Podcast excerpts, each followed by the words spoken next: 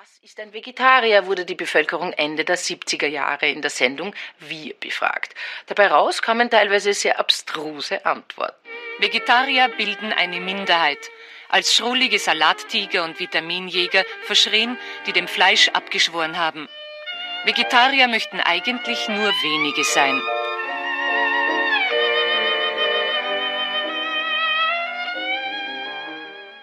Naja, wie, wie soll ich das erklären? Wenn man nichts isst, ist man Vegetarier.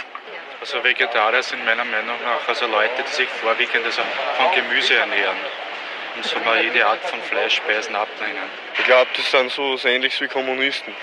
Ich bin kein Vegetarier, Gott sei Dank.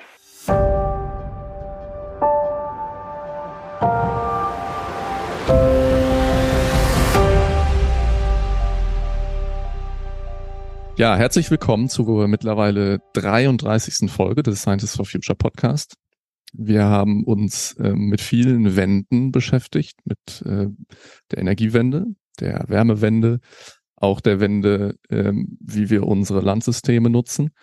Und ähm, heute planen wir mal auf die andere Seite dieser ähm, ja zum Teil davon abhängigen äh, Wende der, der Landnutzungssysteme äh, zu schauen, nämlich was wir auf diesen ja, Systemen vor allem produzieren für unsere Ernährung und wie diese Ernährung halt auch äh, einen Einfluss hat auf ähm, ja die Klimakrise. Ähm, und das geht natürlich auch immer stark in einen privaten Bereich. Aber es gibt einen Aspekt, der davon ähm, gar nicht so sehr privat ist, nämlich die Verpflegung und Ernährung ähm, außer Haus. Und dazu begrüße ich heute sehr herzlich Professor Dr. Melanie Speck. Herzlich willkommen, Melanie. Ja, danke dir. Äh, ich freue mich sehr, heute bei euch zu sein und mit dir gemeinsam über das Thema Ernährungswende und die Gestaltungsoptionen, die wir haben im Kontext Außerhausverpflegung oder wir werden, ich bin mir ganz sicher, wir driften ab in den Privathaushalt. Das kann man aber nicht ganz vermeiden. Äh, natürlich auch darüber sprechen. Ja. Ja, du bist Professorin für Sozioökonomie in Haushalt und Betrieb. Ja, das heißt, ähm, Haushalt ist das private, Betrieb ist das öffentliche? Ja, das äh, hast du sehr gut erkannt. Und die Sozioökonomie ist ähm, ja eigentlich ein sehr bekannter Begriff, ähm, der aber in der Ökotrophologie, aus dem ich, äh, das ist mein Studienbereich sozusagen, die Ökotrophologie, ähm, nochmal sehr stark auf äh, eben die Personen selbst ausgerichtet wird. Also das heißt, die sozioökonomische Betrachtung des Privathaushalts beinhaltet sehr stark die Idee, dass ja, dass wir in einem Haushalt zusammenleben, dass dort Bedürfnisse und Bedarfe gestillt werden und dass der Haushalt nicht nur wie jetzt VWLer, BWLer es gerne betrachten, ähm, eine Konsumeinheit ist, sondern dass man dort eben zusammen lebt und dort ja auch eigentlich, wenn man jetzt ganz mal historisch schaut, ja auch durchaus produziert hat. Und die Sozioökonomie im, in einem Großhaushalt, also in den Außerhausbetrieben, ähm, das sind ja nicht nur äh, klassische Versorgungseinheiten wie jetzt in der Kita oder Schule, sondern es sind ja auch Senioreneinrichtungen oder Reha-Kliniken, wo man durchaus auch eine Vollversorgung realisieren muss. Ja, darüber ähm, forsche ich und ähm, habe da immer den Kontext der äh, Transformation, der gesellschaftlichen Transformation im Blick, da ich lange auch vor, vor meiner Professur am Wuppertal-Institut für Klima, Umwelt, Energie gearbeitet habe und dort unter anderem einen Forschungsbereich geleitet habe. Wir kommen gleich äh, auf jeden Fall noch, noch ein bisschen auf deinen Werdegang und wie du mhm. ähm, dahin gekommen bist, dass du jetzt an diesen Themen forschen darfst. Ähm, vielleicht für mich mal so zur Einordnung. Jetzt haben wir diese beiden Bereiche, das, das ist doch, äh, also die Verpflegung im Privaten und im, in, in, ja, in Betrieben. Ähm, und wenn wir jetzt darüber reden, was das halt auch für einen Impact hat auf ähm, ja, unsere Ernährungssysteme oder auf die Veränderung unserer Ernährungssysteme, ähm, wie verhalten sich die beiden denn zusammen? Also wenn ich jetzt, keine Ahnung, was ist jetzt dann ein gutes Maß, ja, wie die Anzahl an Mahlzeiten oder äh, einfach irgendwie mhm. die Menge an verarbeiteten Lebensmitteln, wie groß sind diese Sektoren? Ja, also äh, der Punkt ist, dass wenn man sich nochmal so die Absatzmärkte anschaut, dann ist natürlich der Lebensmitteleinzelhandel, also dort, wo wir alle einkaufen, der größte Absatzmarkt für äh, Lebensmittel und die Ernährungsindustrie, wenn du das jetzt mal so branchentechnisch siehst. Und dann kommt aber danach schon direkt äh, die Verpflegung außer Haus. Ähm, dort ist es so, dass wir über so, also der Lebensmitteleinzelhandel macht so einen Umsatz von so 280, 290 Milliarden Euro im Jahr 2022. Das sind so die aktuellsten Zahlen. Und ähm, die Außerhausgastronomie, die wächst immer weiter. Also tatsächlich durch Corona war es natürlich ein bisschen schwieriger, ne? ähm, weil dort erstmal alle wieder in den Privathaushalt gegangen sind. Aber tatsächlich jetzt hat sich der Markt wieder sehr stark ähm, erholt und ähm, wir gehen aktuell für 2022 sogar wieder von einem Plus von äh, 33 Prozent aus und sind so bei knapp 80 Milliarden Euro, die dort umgesetzt werden. Und damit ist es sozusagen der zweite große Absatzmarkt, wo Lebensmittel verkauft werden, was natürlich ja auch irgendwie klar ist, weil ich esse ja entweder im Privathaushalt, weil ich es vorher selber gekauft habe, oder ich esse eben in der Außerhausgastronomie. So viele andere Möglichkeiten gibt es da mhm. ja wiederum dann gar nicht.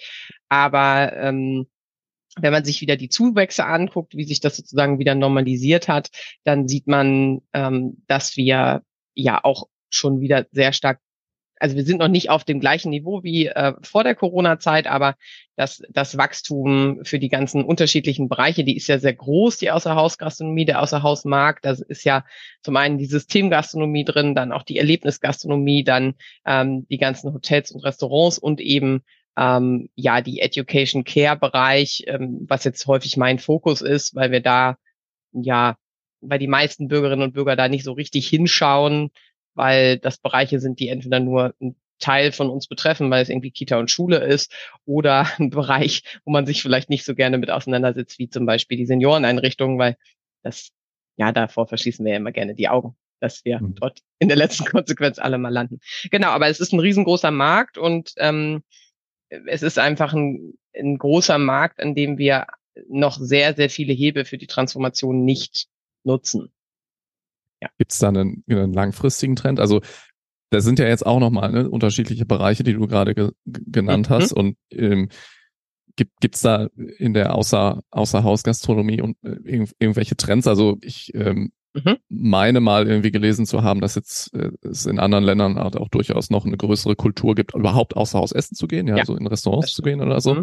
Ähm, mhm. Gibt es da irgendwie Entwicklungen in Deutschland? Ähm, ansonsten durch die, ich sag mal, unsere ähm, Altersstruktur und die Veränderung der Altersstruktur in der Gesellschaft wird es da ja auch gewisse Trends geben. Ne?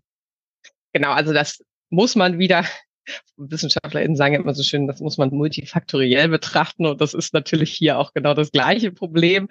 Also zum einen haben wir natürlich einen sehr großen sozialen, gesellschaftlichen Wandel in der Form, dass wir, ich nenne das immer so ein bisschen Generation Elterngeld, also dass diejenigen, die jetzt gerade in ihren 30ern sind, ja verstärkt auch äh, Doppel-Income-Familien sind, wenn sie denn dann schon Kinder bekommen haben und dementsprechend dort natürlich sehr stark auch auf die institutionelle Versorgung von Kindern und Jugendlichen angewiesen sind. Also hier gibt es eher einen wachsenden Trend und gerade jetzt auch mit dem äh, gesetzlichen Anspruch auf Ganztagsversorgung äh, ist dort natürlich nochmal gesetzlich auch gesehen ein großer großer ähm, Sprung, der da, der da zu tun ist.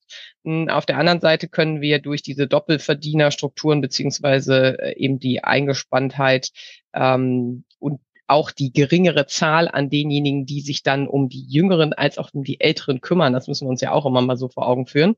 Ähm, natürlich auch nicht mehr um diejenigen kümmern, die nicht nur jünger, in, jüngeren Eltern, äh, in den jüngeren Lebensphasen sind, sondern auch in den in den späteren Lebensphasen, denn äh, ein Privathaushalt war ja früher eigentlich dafür angelegt, sozusagen. Ne? Die Sandwich-Generation hat sich sozusagen mit äh, den, den um die Jüngeren gekümmert, als auch um die Älteren. Und wenn natürlich hm. alle in der Sandwich-Generation in diesem Sandwich arbeiten, dann ähm, muss man natürlich auf diese institutionelle Versorgung und Verpflegung ähm, zurückgreifen. Und das ist ein großes Thema. Äh, und auf der anderen Seite, also Ne, das sind so Bereiche, die ja eher im Wachstum sind, wenn gleich Wachstum nicht gleich bedeutet, dass dort mehr Geld investiert wird. Das ist auch ein großes Problem. Und dann auf der anderen Seite aber ganz akut zu sehen, dass gerade in Deutschland die ähm, dann doch die Umsätze in den einzelnen Restaurants ja gerade eher stagnieren, wenn nicht sogar runtergehen durch die allgemein etwas schlechtere sozioökonomische Stimmung und auch durch die Inflation natürlich bedingt, ähm, dass ja einfach Privatpersonen häufiger entscheiden, dass sie doch nicht im Restaurant dann essen. Tatsächlich ist es auf der anderen Seite auch so, wenn man sich nochmal unsere europäischen Nachbarn anguckt, dass es wirklich auch ein sehr kulturelles Ding ist, wie man mit der Außerhausverpflegung umgeht.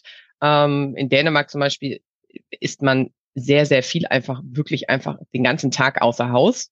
So, mhm. ähm, egal in welcher Lebensphase und das ist auch sehr normal und sehr strukturiert so angelegt. Ähm, wenn man, wenn man sich dann nochmal anschaut, wir Deutschen machen einen sehr großen Unterschied zwischen dem, was wir mittags essen wollen, äh, also die klassische Mittagsverpflegung, die bei uns auch häufig im Fokus steht, und die klassische ähm, Restaurant-Abendverpflegung.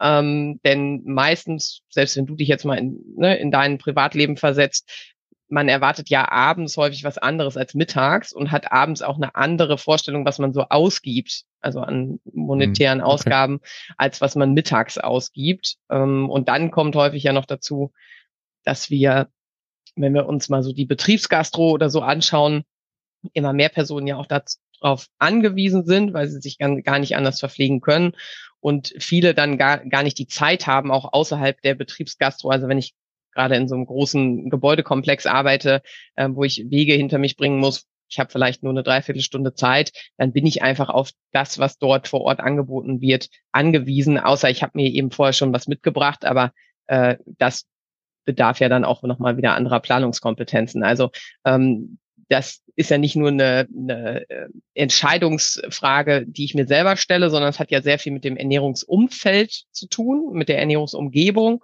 Und das ist ja auch das, was wir wissenschaftlich gerade von sehr vielen unterschiedlichen ähm, Bereichen uns anschauen. Also sei es aus der Psychologie, sei es eben aus der Ökotrophologie, sei es aus der Versorgungsplanungsgeschichte, dass ähm, weil das WBAE-Gutachten, das äh, nur vom Beirat wissenschaftlichen, wissenschaftlichen Beirat des äh, Bundesministeriums für Ernährung und und Landwirtschaft, ähm, dass wir dort nochmal sehr stark den Fokus darauf legen müssen, was ist denn eigentlich unser Ernährungsumfeld, weil nur weil ich vorher meine Präferenzen habe, die ich vielleicht für mich persönlich festgelegt habe, heißt es ja noch lange nicht, dass mein Ernährungsumfeld mir diese Präferenzen äh, überhaupt ermöglicht, also dass ich die auch anwenden kann. Ne? Wenn ich zum Beispiel sage, ich bin Vegetarier oder Veganerin, dann ist das schon so eine, ne, eine 1-0-Entscheidung. Da werde ich mich jetzt nicht nochmal spontan umentscheiden.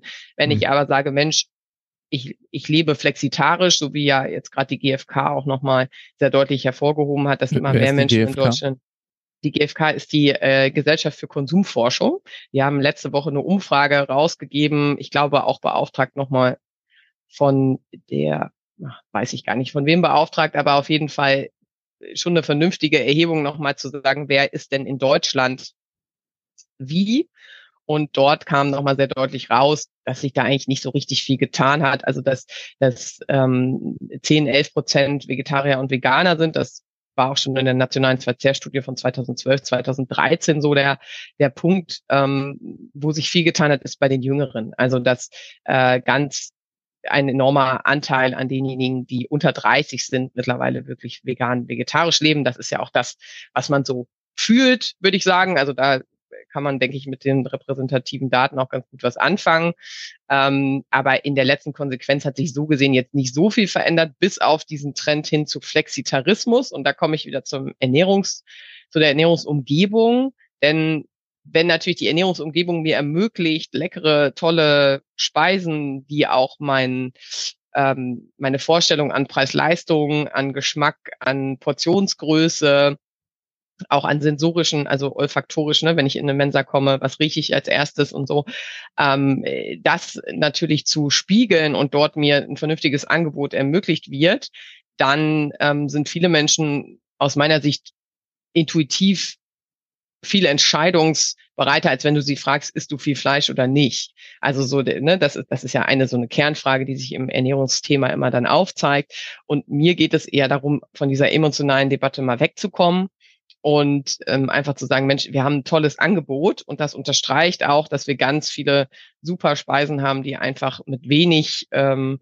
Fleisch und Fleischerzeugnissen oder Milch und Milchprodukten äh, auskommen und dass ich mich einfach dafür entscheide, weil ich es lecker finde und nicht, weil ich jetzt absolut äh, der Präferenz, ich will die, will die Welt retten und ich will ähm, äh, sozusagen gesundheitlich orientiert bin. Also es gibt ja immer hunderte unterschiedliche Möglichkeiten, weswegen ich mich für ein Essen entscheide, ähm, dass das so ein bisschen in diesen, in den Hintergrund rückt, weil diejenigen, die bis heute nicht erkannt haben, dass wir etwas ändern sollten, die lassen sich eben von diesen Argumenten jetzt nur schwer treffen. Über das Gesundheitsargument, da können wir später nochmal drüber reden, komme ich wahrscheinlich sehr schnell.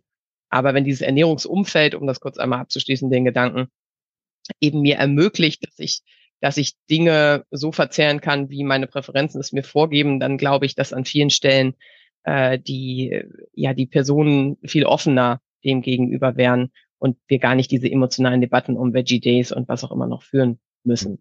Jetzt hast du gerade äh, gesagt, okay, wir wollen gar nicht ähm, im Grunde diese emotionalen äh, Debatten mhm. führen, sondern ähm, äh, eigentlich ja das das äh, auch rational begründete äh, mhm. Diskussionen irgendwie führen. Aber worum geht's eigentlich? Also mhm. implizit hast du gerade viele dieser Aspekte schon angesprochen, aber worum geht's eigentlich? Warum müssen wir überhaupt irgendwas ändern? Also äh, tatsächlich komme ich ja gerade von unserer Abschlusskonferenz, von unserem Biodiversitäts über den Tellerrand Byte äh, ähm, was BMBF äh, beziehungsweise FEDER gefördert war und auch weiterhin noch ist, es läuft noch gerade, aber dort haben wir uns sehr stark mit der mit dem Kontext Biodiversität und nicht nur eben Klima äh, beschäftigt in der Außerhausgastronomie und auf dieser Tagung haben wir nochmal sehr deutlich, ähm, auch von dem Kollegen Felix Kreuzig, der ist ja auch im IPCC ähm, verankert, äh, nochmal sehr unemotional und damit hat er mir nochmal so weitere auch Argumente bringen können, gebracht. Einfach dieses ganz unemotionale Argument, wenn ich eine Fleischkalorie produziere, dann brauche ich dafür sieben Pflanzenkalorien. Das ist seit 40, 50, 100 Jahren eigentlich klar.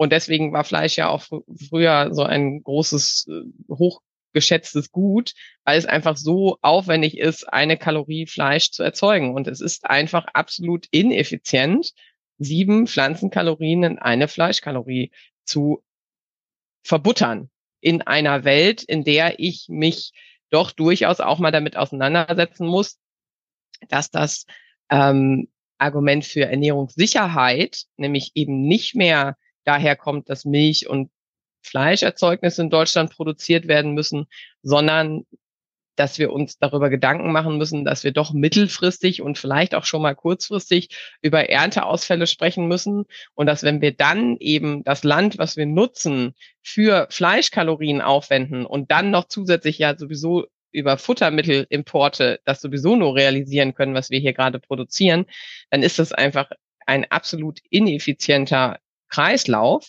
Ähm, das würden die vom Bauernverband jetzt anders sehen, das ist mir vollkommen klar, aber es ist einfach, also die Zahlen sprechen da einfach für sich. Also wie nutzen wir unser Land, ja, und wofür nutzen wir dann das Land, äh, was wir hier in Zentraleuropa zur Verfügung haben? Und gerade unter dem unter dem Begriff, ne, wie viel Futtermittel werden hier dann überhaupt angebaut? So viel Futtermittel werden hier ja gerade auch im Verhältnis gar nicht angebaut, aber global gesehen werden einfach ähm, sehr, sehr viele Futtermittel angebaut, die dann im Endeffekt importiert werden. Und dann auf der anderen Seite sich zu fragen, was, wie ineffizient ist eigentlich dieser, dieser Kreislauf, den wir da gerade aufgestellt haben, wo wir doch sieben Pflanzenkalorien hätten, mit denen wir sehr gut uns auch ernähren können. Und das heißt nicht, dass ich bin, ich bin ja gar nicht die absolute, ähm, wie soll ich sagen, diejenige, die sich absolut in eine Ecke stellt. Also wir können gerne weiter ähm, in Richtung, wir nennen das immer Speckwürfelprinzip, äh, äh, unsere Speisen auch kreieren. Das heißt also, ich habe so eine kleine geschmacksgebende Komponente, ne, wie jetzt so ein Speckwürfel. Hat übrigens nichts mit meinem Namen zu tun, dass ich mir, dass wir das immer äh, uns ausgedacht haben, äh, sondern wirklich dieses ne, diese Idee, jeder von uns hat das so vor Augen. Wenn ich Speck irgendwo reintue, dann habe ich einfach eine total äh, krasse, äh, rauchige, volle Wirkung, die ich im, im Geschmacklichen dann habe bei diesem Gericht. Aber im Endeffekt ist es nur ein ganz kleiner Anteil von dem, was da am Ende auf meinem Teller landet. Und ich habe trotzdem eine große Geschmacksgebung. Und das ist ja für viele immer noch der Punkt, dass sie dann Angst davor haben oder wie, wie auch immer, von Angst würde ich jetzt vielleicht auch gar nicht unbedingt eine Abneigung, ähm, dieses nicht so würzige Essen dann auf dem Tisch zu haben, wenn sie nur in Anführungsstrichen vegetarisch essen.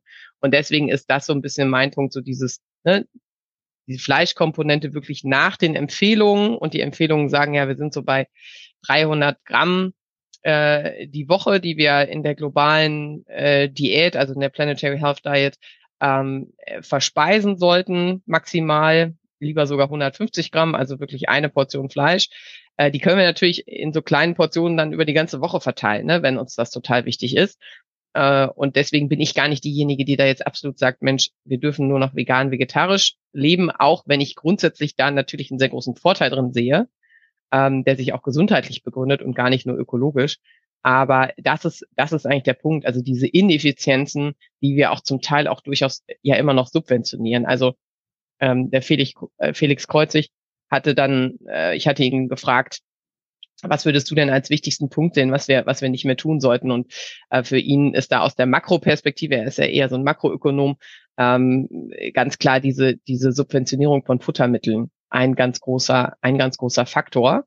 Ähm, und die Subventionierung, das hat sich so ein bisschen reguliert, weil einfach die Düngemittel jetzt auch so teuer geworden sind, weil die ja sehr energieintensiv sind und ne, Gas wissen wir ja alle ja auch dann ein bisschen teurer geworden ist und ähm, dementsprechend da sich sowieso schon der Markt angeglichen hat. Aber das ist natürlich ein großer, ein großer Punkt, weil wenn ich super viele Futtermittel einkaufe, äh, dann kann ich natürlich das System am Laufen halten. Ähm, da ist aber immer die Frage, was, was brauchen wir? Und ich glaube schon, ja, ich mache jetzt, glaube ich, mal einen Punkt, weil ich, ich wäre jetzt noch mal kurz in die Landwirtschaft abgedriftet zum Selbstversorgungsgrad, aber da kannst du mich ja vielleicht gleich noch mal zu fragen. Ja, okay, also, ich notiere es mir. Ja. ähm, jetzt hast du gerade den ersten Punkt der Effizienz angesprochen. Ja, das ist ja mhm. okay. Wir, wir, wir steuern auf eine Welt zu mit mehr Extremwetterereignissen. Das führt automatisch in der Landwirtschaft zu Ernteausfällen. Ähm, wir sollten die Flächen, die wir haben und auch mit einem regionalen Aspekt dahinter so nutzen, dass wir ähm, lieber eine gewisse ähm, ja, äh, Redundanz aufbauen, um uns ähm, ja, pflanzenbasiert zu ernähren, anstelle des äh, als Futtermittel zu benutzen, in tierische Produkte zu, zu stecken. Ja, das oder ist in dieser, den Kraftstoff, ne? Genau, das okay, ist auch noch genau, das ist so, das ist so der, mhm. dieser Effizienzgedanke. Mhm. Ähm, dann hast du jetzt immer wieder äh, drüber gesprochen, dass es halt auch gesundheitliche Effekte hat.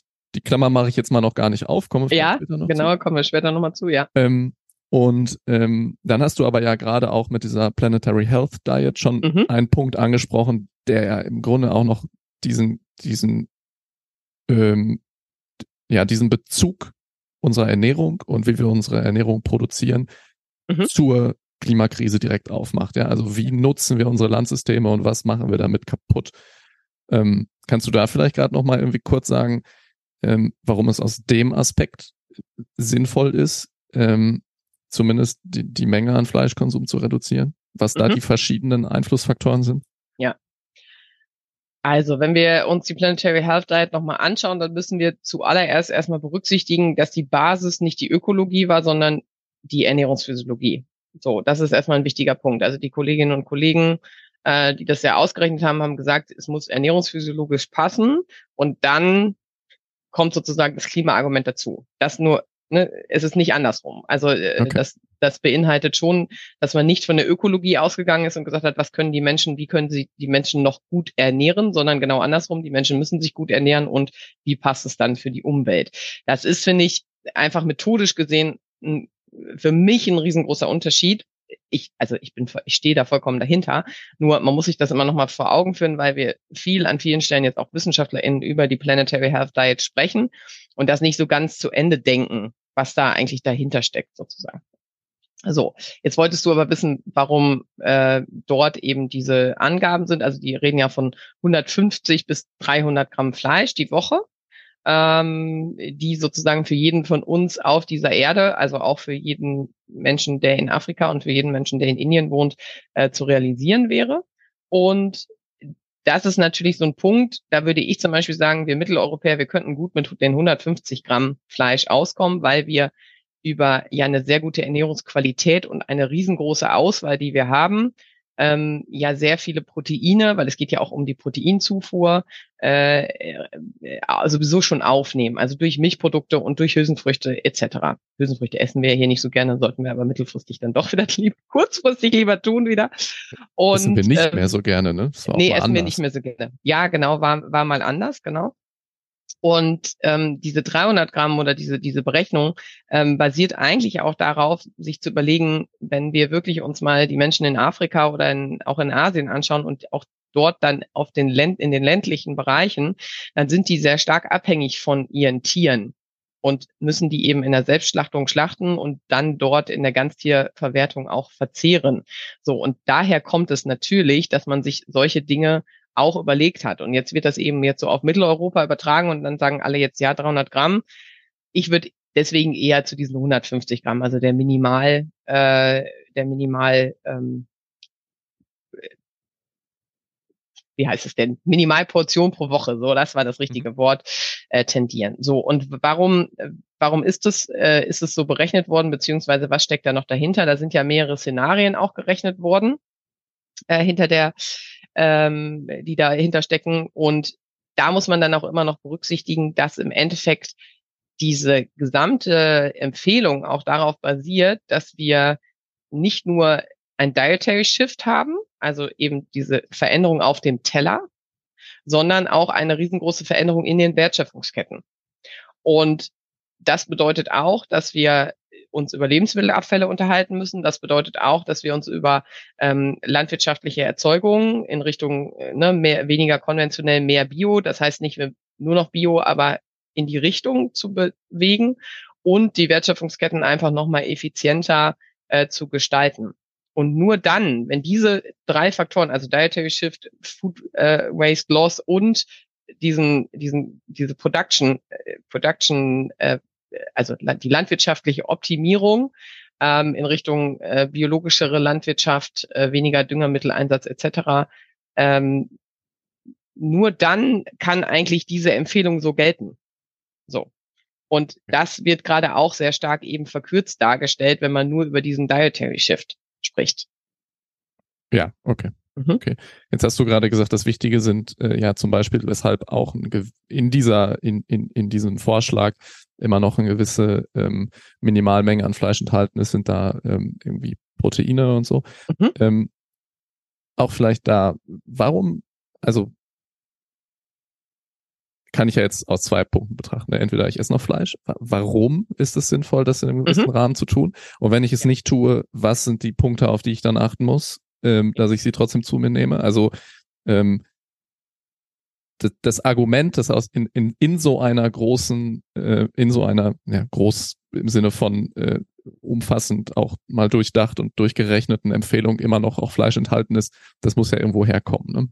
Genau. Und das begründet sich eher, wie gesagt, daher, dass, dass man global geschaut hat und gesagt hat, wie sind die Versorgungsstrukturen von den okay. Menschen auf den unterschiedlichen Okay, da geht's also eigentlich nicht um die Ernährung, sondern da geht's wirklich darum, wir wollen hier auch nicht Leuten, die da auch traditionell und, genau. und auch durch ihre lokale mhm. Versorgungssituation gar nicht anders, anders. können. Genau. Ja. Okay. Genau. Und dann musst du dir ja auch immer noch mal äh, vor Augen führen. Ich habe es mir jetzt gerade noch mal aufgerufen. Also wir haben natürlich, wenn ich mir jetzt sozusagen die heutige Empfehlung jetzt der Deutschen Gesellschaft für Ernährung anschaue, die ist ja auch gar nicht so richtig weit von der Planetary Health Diet weg. Ja, die existiert seit, äh, seit 20, äh, 30 Jahren. Hm, ich weiß es gar nicht so ganz hundertprozentig, aber auf jeden Fall schon wirklich sehr, sehr lange, ähm, jetzt in dieser jetzigen Form. Und der Punkt ist einfach, dass dass auch dort natürlich gesagt wird, die Hälfte des Tellers sollte idealerweise natürlich mit Gemüse gefüllt sein mindestens. Und dann haben wir natürlich einen großen Zuwachs sozusagen. Also es gibt ja jetzt mehrere Szenarien, die das auch mal so durchgerechnet haben. Wir haben natürlich einen großen Zuwachs eben an Hülsenfrüchten, so, die einfach wichtig sind, weil die super Proteinlieferanten und auch Nährstofflieferanten sind. Ähm, also jetzt Vitamine, Mineralstoffe etc. Und dann ähm, wiederum ist es ja auch, ich sage jetzt mal immer noch erlaubt, ja, in Anführungsstrichen, auch mal Eier zu essen, ja, und auch äh, irgendwie natürlich Milchprodukte auch weiterhin zu konsumieren. Da gibt's ja auch mittlerweile so ein Shift, dass viele Verbraucherinnen und Verbraucher auch interessiert sind an diesem Alternativmarkt sozusagen und da ja auch gar nicht unbedingt jetzt sagen würden, sie würden nie wieder Milch trinken, sondern äh, ne, finden einfach diese Alternativen mittlerweile ganz spannend, weil es dort neue Produkte gibt und die kauft man dann eben mal, um das mal auszuprobieren. Und dann gibt es einfach noch einen großen Shift auch in Richtung ähm, Öl, Öle, also pflanzliche Öle, ähm, wo wir ja hier sozusagen jetzt in Deutschland gesehen jetzt nicht so also ja, wir haben schon einen ganz guten Verbrauch an Rapsöl, der könnte aber auf jeden Fall noch besser sein, weil Rapsöl einfach ein super Öl ist, mit dem ich, mit dem ich super viel anfangen kann, was eine tolle Fettsäurekombination hat und ähm, was einfach hier auch zentral in Europa angebaut werden kann, ne, zum Beispiel. Mhm. Im Gegensatz ja zum Olivenöl zum Beispiel. Deswegen habe ich das jetzt so voraus, herausgehoben. Und dann natürlich einen großen Anteil auch über ähm, pflanzliche, also die pflanzlichen Fette auch über Nüsse. Ähm, zu konsumieren. Und da gibt es ja so ein bisschen auch die Diskussion, ist das wirklich so gut? Dann mehr Nüsse, weil Nüsse ja auch dadurch, dass sie einfach so ein ne, so ein, so ein äh, auch ein relativ energieintensives äh, Produkt sind, also beziehungsweise wasserarm, so rum wäre es wahrscheinlich besser gesagt, ähm, dann natürlich im Verhältnis zu, zu den pflanzlichen ähm, Produkten eine relativ große CO2 Fußabdruck, CO2-Bilanz halt haben, ähm, wo man sich aber dann immer vor Augen führen muss, ja gut, aber wie viele Nüsse soll man denn dann essen? Ich habe es jetzt hier gerade nochmal angeguckt, also wir reden so von 25 Gramm am Tag, das ist so eine Handvoll. Ne? Das, die meisten von uns hier in Mitteleuropa essen das nicht, aber das wäre sowieso auch grundsätzlich eine Empfehlung, die jetzt mit der DGE-Empfehlung auch durchaus einhergeht. Also deswegen sage ich jetzt mal, ist jetzt diese Planetary Health Diet auch nicht die, die ist super und die macht Dinge nochmal viel konkreter, als sie vielleicht in den einzelnen Nationalstaaten sowieso schon empfohlen worden sind. Aber in der letzten Konsequenz würde es uns auch schon sehr helfen, wenn äh, die deutsche Bevölkerung sich im Schnitt äh, an die DGE-Empfehlung, also die Deutsche Gesellschaft mhm. für Ernährung, äh, an die Empfehlung halten würde, weil da bin ich so bei 300 bis 600 Gramm Fleisch und Fleischerzeugnisse. Und wenn wir uns die Verzehrsdaten angucken und runterrechnen auf den Tag, dann sind wir so bei gut 1000 Gramm, die jeder Mensch in Deutschland äh, weiterhin an Fleisch und Fleischerzeugnissen isst. Und da da muss man dann einfach auch sagen, ne, da kommt das nicht nur das ökologische Argument einfach mit rein, ähm, sondern einfach auch das gesundheitliche, dass das einfach überhaupt nicht geht. Dann reden wir doch da noch mal kurz drüber. Ja. Also wenn mir das jetzt mit diesem Planeten und so ja. gar nicht so wichtig ist, ja, aber genau. aber ähm, ich selbst bin mir wichtig, ja, warum sollte ich auch dann meine Ernährung überdenken? Ja, das das ist nämlich ganz spannend, weil es ist wirklich, wir haben ja äh, wenige Felder, wo wir wirklich sagen können, ähm, da gehen die Empfehlungen so stark zusammen. Also das mhm. heißt, ne, mit einer Ernährungswende geht auch eine Gesundheitswende einher. Also ja toll, ne? also doch, ja, ja, ja total, toll. genau. Also total. Ich bin ich, das sage ich seit 15 Jahren. Ich weiß immer nicht, wie viele Menschen mir zuhören, aber grundsätzlich ist es total super. Also das heißt, 95 Prozent eigentlich dessen, was ich ökologisch besser tun könnte, ist ja auch für mich gesundheitlich super. So. Ne? Und das bedeutet, meinetwegen auch 98 Prozent ist jetzt so ein Schätzwert, aber das bedeutet einfach diese Menge an tierischen Produkten, die wir insgesamt auch ja auf der ganzen Welt mittlerweile verzehren, weil es ist ja jetzt nicht so, dass ähm, in China jetzt äh, äh nicht äh, auch viele Menschen mittlerweile einen hohen Fleischkonsum haben und eher in diesen westlichen Zivilisationscharakter gekommen sind, ähm, dann hat das einfach total einen riesengroßen Impact auf meine äh, auf meine Gefäße, ne? also kardiovaskuläre äh, koronare Erkrankungen, also ne, Herzinfarkte, Schlaganfälle. Ähm, Adipositas ist ja als Pandemie ja, von der WHO eingestuft, weil es einfach ein riesengroßes Drama ist und wir das ja auch volkswirtschaftlich an vielen Stellen überhaupt nicht berücksichtigen, ähm, welche Gesundheitsausgaben das dann beinhaltet, dass jemand äh, langfristig, also es geht nicht darum, dass man jetzt ein, zwei Kilo zu viel auf den Rippen hat, sondern es geht wirklich darum, dass die äh, Ernährung ähm, insgesamt einfach viel zu fett und viel zu eiweißreich ist. Also zu viele Menschen essen einfach Fett und, und ähm, zu proteinreich, global gesehen, und bewegen sich im Verhältnis einfach zu wenig. Und ähm, das ist einfach ein riesengroßes Problem, weil ja, also wie gesagt, die klassischen Krankheiten. Ähm, Fleisch ist seit 30, 35 Jahren auch aus der schulmedizinischen Perspektive als kanzerogen eingestuft, also krebserregend, krebserzeugend, krebsunterstützend. Ähm, wir haben viele, viele Produkte auch im, im Regal, die viel zu zuckerhaltig sind. Ähm, die äh, viel zu süß sind, wo wir, wo wir einfach Kohlenhydrate en masse, äh, gerade mit süßen Getränken sind ein riesengroßes Problem, mhm. äh, aufnehmen. Und äh, das sind natürlich alles Punkte, die äh, mit einer ökologisch adäquaten, klimagerechten, wie auch immer du es nennen möchtest, und den eben gesundheitlich individuellen Ernährung in der Empfehlung einfach wegfallen würden, weil äh, der Zuckeranteil ist minimal in der Empfehlung der Planetary Health Diet. Da kommt niemand von uns in Deutschland dran. Also auch wenn ich mich, wenn ich mich in Deutschland gerade sage, Mensch, ich ernähre mich gesund, ähm, ich müsste mich schon fast zuckerfrei ernähren. Also sehr, sehr stark darauf achten. Und ähm, das ist eben, das ist eben ja so ein toller Faktor, dass wir eigentlich sagen können, Mensch, ich, ich tue ja auch was für mich selber und ich habe auch häufig das Gefühl, dass wir viele Menschen dadurch auch besser erreichen können. Also dass wir aus diesem akademisch ähm, ernährungsberaterischen, pädagogischen Ding so rauskommen, hm. äh, indem wir einfach sagen, Mensch, du kannst dir selber was Gutes tun. Und da ist ja dann auch nicht nur der Privathaushalt ein großer Treiber, sondern auch die Großküche. Denn wenn ich in der Großküche einfach leckeres Essen, also mein, mein schönes Beispiel sind immer die Bowls, die es ähm, bei uns am Campus auch immer ähm, mittwochs gibt, da fragt niemand, ob da jetzt oben, ne, da ist oben immer so ein Topping drauf, da kann man sich dann immer nochmal was aussuchen, manchmal was vegetarisches, manchmal auch was mit ähm, Fleisch. Und äh, da fragt niemand danach, dass das nur so eine kleine Komponente ist, sondern die Bohle ist einfach total lecker. Und äh, dann äh, dann macht eben das Fleisch oder eben die die ähm, weitere Veggie-Komponente da einen kleinen Anteil aus so als Topping und dann ist es einfach ein leckeres Gericht. Das kostet natürlich im Verhältnis schon ein bisschen mehr, als wenn ich jetzt das äh, die Nudeln Bolognese äh, parallel als zweite Menülinie habe. Ähm, aber interessanterweise entscheiden sich wirklich nicht wenige, also die, die Bowl ist wirklich ein Verkaufsschlager, ähm, weil es einfach so lecker ist, weil es super gut sättigt. Also ich bin dann wirklich bis abends, äh, habe ich einfach keinen Hunger, äh, muss da nicht zwischendurch mir nochmal irgendwie einen Snack oder so reinpfeifen.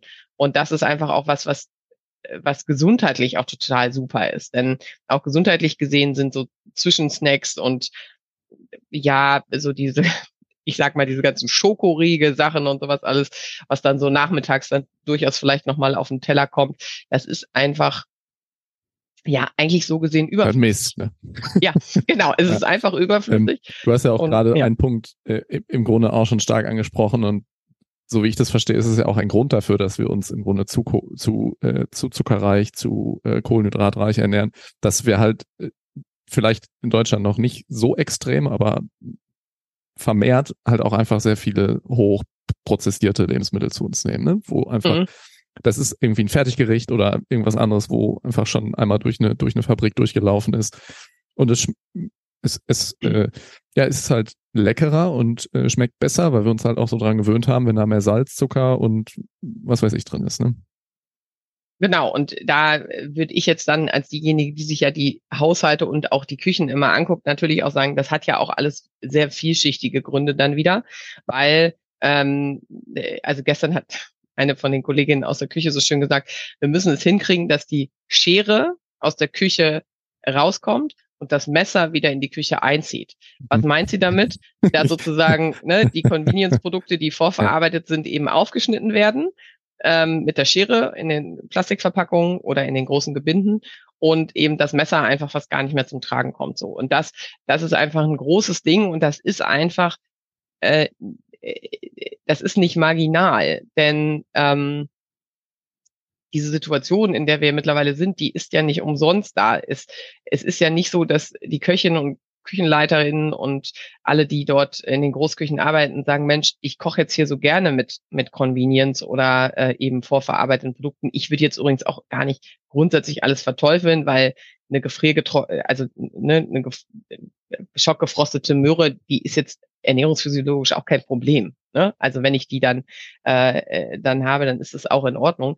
Ähm, aber trotzdem ist ja da die Frage, wie kochen denn Großküchen an vielen Stellen? Und die haben natürlich mittlerweile so schlechte Wareneinsätze pro Beköstigungstage. Also du rechnest dann immer so in der Vollversorgung eben Beköstigungstag, BKT. Und dann reden wir davon von 1,80 Euro äh, hm für einen ganzen Tag in, einem, in einer Senioreneinrichtung. Das ist wirklich das, was, das ist jetzt wirklich das Unterste, was ich jemals gehört habe. Aber ähm, das ist einfach wirklich, wo ich so sage, Mensch, äh, das, das geht ja dann, das geht einfach auch nicht. Und Mhm. wie will ich damit dann auch ein anderes Essen zaubern, sozusagen? In einem Privathaushalt habe ich natürlich selber meine, meinen Fokus und kann irgendwie sagen, ne, ich, ich kann ja selber Wert darauf legen, worauf ich, wofür ich mein Geld ausgebe, so, und kann einfach nicht nur zehn Prozent äh, meines Einkommens oder zwölf Prozent werden es wahrscheinlich mittlerweile sein durch die Inflation ähm, meines Nettoeinkommens für Lebensmittel ausgeben, sondern vielleicht 15 oder 16 Prozent. Ähm, aber gerade in der in der Großküche, äh, wenn es dann in die Vollversorgung geht, da fragt man sich dann schon manchmal, warum dann in Kliniken oder Senioreneinrichtungen sowas auf den Tisch kommt. Und das ist eben, wie gesagt, ja nicht nur die Schuld dessen, die da jetzt arbeiten, weil sie zu wenig kreativ sind, sondern Ja. eben einfach auch die systematische Schuld, ähm, wo man äh, ja, wo, wo mir, also wo ich dann auch immer ein bisschen sprachlos bin, weil ich dann ganz an ganz vielen Stellen dann immer denke, so, ja, wie soll dann eine Ernährungswende funktionieren, ähm, wenn ich dann über solche Kosten spreche? Auf der anderen Seite muss ich sagen, ich will das jetzt auch nicht so verteufeln, weil wir wollen ja hier über Lösungen sprechen und nicht über, über Probleme. Ähm, es ist wirklich so, dass wenn KüchenleiterInnen dann für sich verstanden haben, und wir haben ja an vielen Stellen auch daran sehr stark gearbeitet, dass wir in den Forschungsprojekten die Personen, die dort in der Küche sind, dass die ermächtigt werden, dass die verstehen, wie kann ich denn ein tolles Menü kochen und das ist gleichzeitig irgendwie noch ökologisch korrekt so.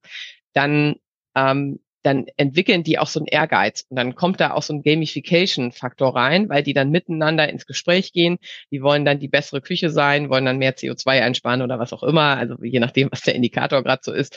Und dann ähm, kommen da auch ganz neue Ideen rein. Und wenn man dann denjenigen noch so ein bisschen mehr Freiraum gibt, die da sozusagen in der Planung sind, dann funktioniert das an vielen Stellen einfach richtig, richtig gut.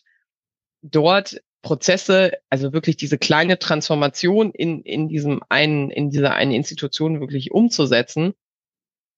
Denn viele, gerade, also Köchinnen und Köche, warum, warum fängt man so eine Ausbildung an? Weil man eigentlich kreativ ist, weil man gerne mit Lebensmitteln Tüten umgeht. aufschneidet.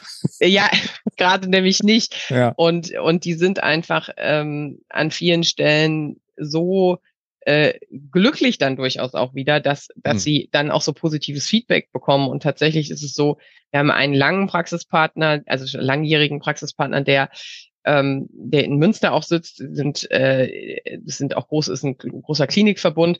Und die haben das mittlerweile, also die machen das jetzt seit 15 Jahren, dass sie wirklich sehr konsequent auch, die hatten auch zum Beispiel meine ganze Zeit gar kein Putenfleisch gelistet, weil sie gesagt haben, wir haben keinen vernünftigen Lieferanten. Wir verzichten dann auf Pute, also sowas relativ Konsequentes aus meiner Sicht, dann auch wirklich zu sagen, okay, dann gibt es hier einfach kein Putenfleisch. Jetzt haben sie mittlerweile einen kleinen regionalen Lieferanten, der sogar Ganztierverwertung mit ihnen gemeinsam macht. Also das ist wirklich ähm, eine super Sache. Und die, die haben dann an so einzelnen Punkten angefangen. Und ähm, wir haben gerade letzte Woche nochmal wieder miteinander gesprochen und die können das mittlerweile fast realisieren ohne eine, ohne eine Kostensteigerung und Mhm. sehen das als ihren Marketingfaktor, weil das ist mittlerweile gerade im Münsterland sehr bekannt und die zum Beispiel haben dann auch kein Problem, Auszubildende zu finden. Ja, Weil ja. äh, natürlich die Jüngeren äh, an vielen Stellen, das finde ich auch vollkommen gut so, ähm, ich, ich bilde die Studierenden ja da auch so aus, dass sie einfach kritisch hinterfragen, in welchem Job möchte ich denn eigentlich arbeiten? Und wenn ich natürlich in der Küche arbeiten kann, wo ich wirklich auch diesen, die ökologischen Gedanken, Klimagerechtigkeit etc. mitdenke und das auch in einem gesamten Konzept einfach jahrelang schon etabliert wurde, dann finden die Auszubildenden das natürlich auch richtig cool. So. Und das Ja. muss man, das muss man natürlich auch Ja, so sehen. Das, das ist einfach ein, ja, das ist Vorteil. ein Marketingfaktor. Jetzt Ja. sind wir in der Großküche angekommen. Ja. Ich glaube, das ist auch ganz stimmt. gut. Wir haben jetzt da fünf Minuten Jetzt über die. Beweggründe gesprochen. Ähm, Fünf Minuten, ja. ähm, also wir haben halt Klima, Gesundheit, äh, Landnutzung. Ne? Das, ähm, das ist jetzt, glaube ich, haben wir, haben wir verstanden. Ähm, wie bist du denn in die, da in diese Großküche gekommen? Also Oh, wie bin ich in die Großküche gekommen? Ja. Mhm, du bist. Ökotrophologin und Mhm. da gibt's jetzt ja auch verschiedene Wege, in die du dich hättest dann, äh, dann bewegen können. Wie, wie ist Ja. dieses Thema auf dich zugekommen oder du auf das Thema? Ja, das ist eigentlich ganz spannend, dass du das so fragst. Also ich bin, ich habe tatsächlich äh, damals, ich bin eine der wenigen, die, äh, die ich, die ich kenne, ja, witzig, ähm, eine der wenigen meiner Kolleginnen, die ähm, auch tatsächlich ein Fachhochschulstudium hinter sich hat, weil ich bin ja heute an der Fachhochschule und habe auch als erstes ein Fachhochschulstudium hinter mich gebracht. Und habe eigentlich damals angefangen mit der Idee, weil ich auch aus einem, ich sage jetzt mal, also keinem Akademikerhaushalt komme, sagen wir es mal so, ne, ich, ich studiere an der Fachhochschule und dann kann ich schnell arbeiten gehen. So, das mhm. war so mein Punkt. Ähm, klassischerweise bilden wir ja viele Personen, Studierende aus, die auch an der dann später in der Lebensmittelwirtschaft arbeiten, also Qualitätsmanagement und so. Das sind so klassische Bereiche, wo, wo man einfach viele Leute auch braucht, weil es ja auch wichtig ist, ähm, und wo Ökotrophologinnen sich dann so einschlingeln können. Und ja, dann ist mir aber relativ schnell klar geworden, dass das irgendwie nicht der Bereich ist, in dem ich arbeiten will. Ich habe da mehrere Praktika gemacht, das war ja vorher auch noch so vorgesehen in den Diplomstudiengängen. Und dann ähm, bin ich über den Master eigentlich, äh, nachhaltige äh, Dienstleistungs- und Ernährungswirtschaft habe ich studiert, ähm, dann mit einer ziemlich klaren Vision eigentlich doch in diesem, in diesem Punkt gekommen, dass ich gesagt habe, naja, aber die Großküche hatte einfach so einen großen Hebel. Ne, wenn mhm. ich, wenn ich einfach mit einem Koch oder einer Köchin spreche, dann kann die innerhalb von kürzester Zeit tausende Essen verändern, wenn, wenn sie versteht, was ich gemeinsam mit ihr arbeiten möchte und gemeinsam auch Ideen entwickeln. Also weil wir versuchen ja partizipativ zu arbeiten äh, bei uns in der Forschung. Und da ist mir einfach klar geworden, ich müsste mit so vielen Privathaushalten sprechen im Verhältnis, das, das werde ich in meiner Lebenszeit einfach gar nicht so richtig gut schaffen können. Und ähm, da habe ich so, ein, so einen Fokus für entwickelt und ich bin dann nach dem Studium nochmal ähm, ins äh, Nachhaltigkeits- und Qualitätsmanagement ne, von einem Catering-Unternehmen eingestiegen, habe dort auch erste Erfahrungen dann sammeln können und bin dann ähm, aber zum, zum Wuppertal-Institut gewechselt, weil wir dort ein äh, großes Projekt hatten, äh, mit dem größten Systemgastronomen in Deutschland, also oder weltweit, also mit McDonald's. Ähm, die hatten damals so ein, so ein Beratungsprojekt, ja, weil das Wuppertal-Institut ja auch äh, Forschung und Beratung ganz gut miteinander verbinden kann. Und das war natürlich ein höchstgradig spannendes Projekt, weil man da natürlich nochmal sehr, sehr viele unterschiedliche Insights bekommen hat. Und wie ihr ja alle seht, das mit den Veggie-Varianten bei McDonalds ist ja immer noch nicht so ganz. Äh, also Hand aufs Herz, McDonalds machen. Also passiert da was oder ist das Greenwashing? Also aus heutiger Sicht ist es ja jetzt auch schon wirklich äh, fast zehn Jahre her. Ähm, also die tun schon in dem Rahmen, in dem sie arbeiten können, schon viel. Äh, Gerade durch die Nachhaltigkeitsberichterstattung haben die sich ein sehr gutes Nachhaltigkeitsmonitoring aufge, ähm, aufgebaut. Aber die Frage ist natürlich immer, mit welcher Idee gehe ich dann auch zu McDonalds? Ja, also meine, konsequent sind sie nicht. Es gibt genau. immer noch Rindfleisch-Patties.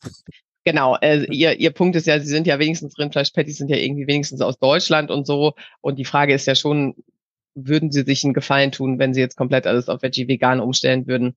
Weiß ich nicht. Ähm, das ist aber auf der anderen Seite, also das ist, weißt du, das ist wieder so eine akademische Diskussion, wo ich sagen würde, okay, McDonald's gehört einfach dazu. Ich würde mich eigentlich eher freuen, wenn sie sozusagen einfach vernünftige Gemüsepatties anbieten würden, wo ich jeden Burger mitbekommen würde sozusagen. Also, ne, wenn ich sage, hm. ich will den Big Mac in vegan und dann hätte ich einfach einen anderen Patty.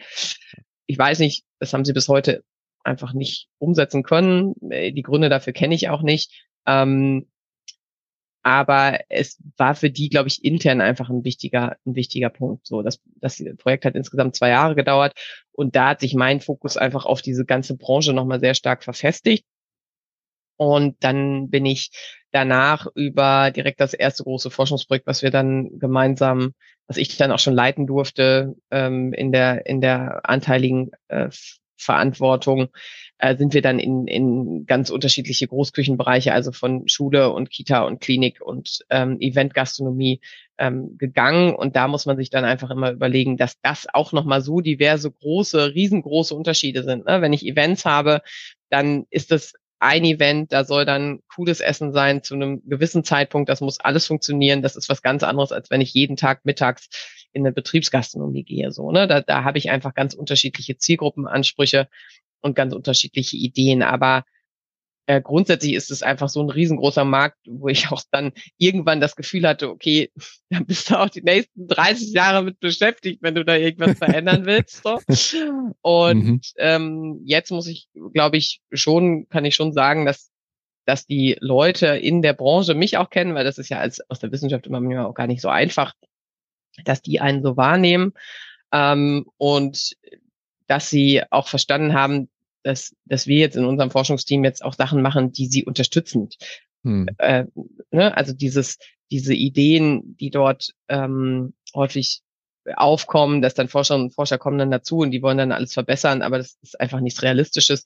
So sind wir da an diese Reallaborforschung nie rangegangen, sondern wir haben immer gesagt, wir müssen gemeinsam mit denen was erarbeiten und dann müssen wir sie auch lassen, weil wir haben keinen Einfluss, wir haben ja keine Weisungsbefugnis oder was auch immer in Forschungsprojekten, sondern die, dann müssen wir es auch laufen lassen und ich glaube schon, dass wenn wir jetzt auf die letzten zehn Jahre wirklich Reallaborforschung in der Küche zurückschauen oder ich darauf zurückschaue, dass wir echt viele Essen, also wir haben es jetzt für das eine Projekt mal ausgerechnet, es waren so 14.000 Essen pro Tag.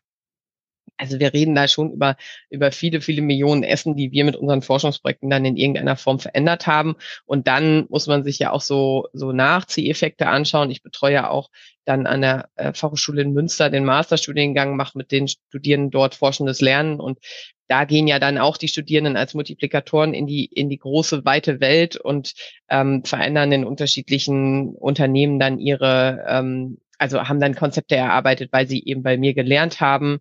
Da gibt es jetzt tatsächlich zwei sogar ganz gute, auch schon am Markt etablierte Konzepte, die auf ähnlichen Ideen, wie wir in der Forschung umgesetzt haben, dann basierend sind, ähm, die, die jetzt so in diesen Markt so rein diffundieren, weil der Markt auch das jetzt gerade braucht, weil sie alle erkannt haben, ne, wir müssen was verändern, wir wollen was verändern. Interessanterweise hat natürlich die Nachhaltigkeitsberichterstattung da auch einen großen, großen Faktor mit reingebracht, weil dadurch, dass natürlich jetzt Unternehmen ne, äh, mit 250 Mitarbeitern und mehr und einem gewissen Umsatz im Jahr, da liegen ja sehr viele große Caterer in Deutschland auch darüber. Mhm. Und die müssen natürlich jetzt alle Nachhaltigkeitsberichte schreiben. Und da ist ihnen natürlich allen aufgefallen, dass ihre Beschaffung und ihre, ihre Speiseplanung natürlich einen riesengroßen, riesengroßen äh, Faktor ausmachen. Ne? Also das ist so interessant, was da so für Nachzieheffekte dann auch kommen durch also solche, auch die Unternehmen, solche Gegebenheiten. Die Unternehmen haben Interesse daran, mit dir zusammenzuarbeiten und äh, knallen dir nicht die Tür zu, wenn sie sehen, nee, okay, tatsächlich, da kommt jetzt genau, früher, Wissenschaftlerin früher, und ja. ähm, hier, wir sind Praktiker und hier, die, da ist die Tür. Genau, früher war das schwieriger, aber heute ist es echt ähm, super, weil die Notwendigkeit einfach auch erkannt worden ist und ähm, wir aber auch einfach von so einem riesengroßen Spektrum sprechen. Also meine Doktorandinnen, die sind jetzt auch vor Ort dann in Küchen durchaus und machen dort so, so Wochenerhebungen, äh, gucken sich die ganzen Speisepläne an, die ganzen Küchentechnik etc., damit du so eine ganzheitliche Analyse machen kannst. Und das ist natürlich was, das ist total zeitraubend, äh, auch für die Küche, weil dann steht da ne, immer eine Person, die nicht so richtig helfen kann, aber die die ganze Zeit irgendwas aufschreibt. Wieder so ein kleiner Störfaktor mhm. sozusagen. Und ähm, die haben aber verstanden, dass das einfach für sie auch total wichtig ist, weil wir einfach da gerade in diesem, also in der Gemeinschaftsgastronomie, ne, also diejenigen, die eben keinen äh, die bedarfswirtschaftlich unterwerb, unterwegs sind und jetzt nicht so erwerbswirtschaftlich, für die da sind halt so große Managementstrategieprozesse gar nicht machbar. Ne? Die haben da gar keine Zeit dafür. Und dann ist es einfach wichtig, mit denen über ihre Rezepturen zu reden, darüber, wie sie einkaufen, darüber, wie sie Lebensmittelabfälle vermeiden. Und dann haben wir da schon ein riesengroßes Brett, was die dann abarbeiten können und wo die dann auch dauerhaft ja dran arbeiten müssen, weil das ist ja dann der Punkt. Ich, es ist ja nicht so wie beim Ökostrom, ich habe es dann einmal umgestellt und es ist mir, ne, mhm. Äh, der Strom kommt trotzdem immer noch aus der Steckdose, sondern ich habe ja jeden Tag aufs Neue wieder ne, Wochen, äh, Wochenplanungen, äh, Rezepturen äh, etc., die ich dann überdenken muss und dann auch noch saisonal angepasst etc. Also das das ist dann schon nicht so wenig. Ähm, Wobei doch bestimmt auch irgendwie so ein Gewohnheitseffekt irgendwann einsetzt, oder? Also ja klar, die haben rotierende Speisepläne immer so vier bis ja. sechs bis acht Wochen.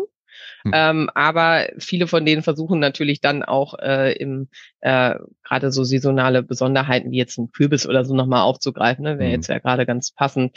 Hm. Ähm, aber äh, das, also das macht jetzt ja ökologisch gesehen jetzt keinen Faktor aus, weil Saisonalität und Regionalität sind jetzt nicht unser unsere Faktoren, die, mit denen wir uns beschäftigen müssen. Das müssen die Küchen auch immer lernen, weil die machen immer gerne die gerade die, die angefangen haben, so ein bisschen Wohlfühl-Nachhaltigkeit machen, sagen dann immer, ja, wir kochen doch saisonal und regional auch. Und dann sage ich immer, ja gut, aber wenn ich jetzt in Niedersachsen angucke, dann habe ich einen Intensivtierbetrieb, Haltungsbetrieb. Äh, was ist denn da jetzt ökologisch dran? Also der, ne, das, ja. ja, oder das Saisonschwein ist auch immer ein schönes Beispiel, dass ich immer sage, ne, wenn wir uns über saisonale Lebensmittel unterhalten, dann reden wir einfach viel zu sehr über die Produktgruppen, die ja sowieso schon ökologisch gesehen vom Fußabdruck her nicht der ausschlaggebende Faktor sind, also Obst und Gemüse, Hülsenfrüchte. Mhm. Ja, ähm, wenn wir aber über ähm, also eigentlich von dieser Saisonfokussierung mal wegkommen, äh, dann sage ich eben immer, naja, also das Saisonschwein kenne ich jetzt nicht, äh, denn äh, ne, Tierhaltung hat keine Saison, die funktioniert ja. über das ganze Jahr und dementsprechend äh, ist das eigentlich das, worüber sich dann erstmal die meisten Küchen Gedanken machen sollen. Großer Faktor ist dann auch wiederum jetzt, oh, jetzt springe ich schon wieder im Thema, aber jetzt auch die, die Berücksichtigung natürlich der Kostenstrukturen und der ökologisch wahren Kosten. Da haben wir jetzt auch ein kleines Forschungs ähm, Thema zu, ähm, wo eine meiner Doktorandinnen sich mit auseinandersetzen wird und gerade auch schon auseinandersetzt, wirklich für die Großküche auch mal die ökologisch wahren Kosten der ähm, Menüs, die dort so auf dem Teller landen, zu bilanzieren. Weil solche Sachen sind ja in der Großküche auch noch gar nicht angekommen. Okay, also du bist jetzt, mhm. jetzt, jetzt habe ich, ja. glaube ich, verstanden, wie du da angekommen bist. Ja, jetzt hast du, genau. Dann bist du, ja, dann ja. bist du Professorin geworden. Ähm, an ganz vielen Punkten hast du jetzt immer schon einfließen lassen, ähm, dass ihr in verschiedenen Forschungsprojekten oder Studien oder ähm, ähm, Doktorarbeiten ähm, ja also diese verschiedenen Aspekte anguckt. Äh, was sind denn jetzt gerade so deine Schwerpunkte? Mhm. Ähm, was sind meine Schwerpunkte? Ja, das ist gut. Alles. Also, nee, also es ist schon ähm, vom Schwerpunkt her wirklich die, also die Nachhaltigkeitsbewertung von ähm, Großküchensystemen so, also das heißt, äh, ne, die, die Speisen, die auf dem Teller landen, die, die Lebensmittelabfälle, die Großküchentechnik, das sind so die drei wichtigsten Säulen, sage ich jetzt mal, die wir uns in der Großküche anschauen müssen. Das machen wir in einigen Forschungsprojekten. Und dann ähm, der zweite Arbeitsfokus ist eben ganz klar die Privathaushalte und deren ähm, ja, deren Konsumstile, Lebensstile, äh, Verhaltensänderungen, wie auch immer du das nennen möchtest, ähm, weil das ja sozusagen die, Prof die Professur auch so ein bisschen beinhaltet, dass man den Fokus auf beide Bereiche setzt.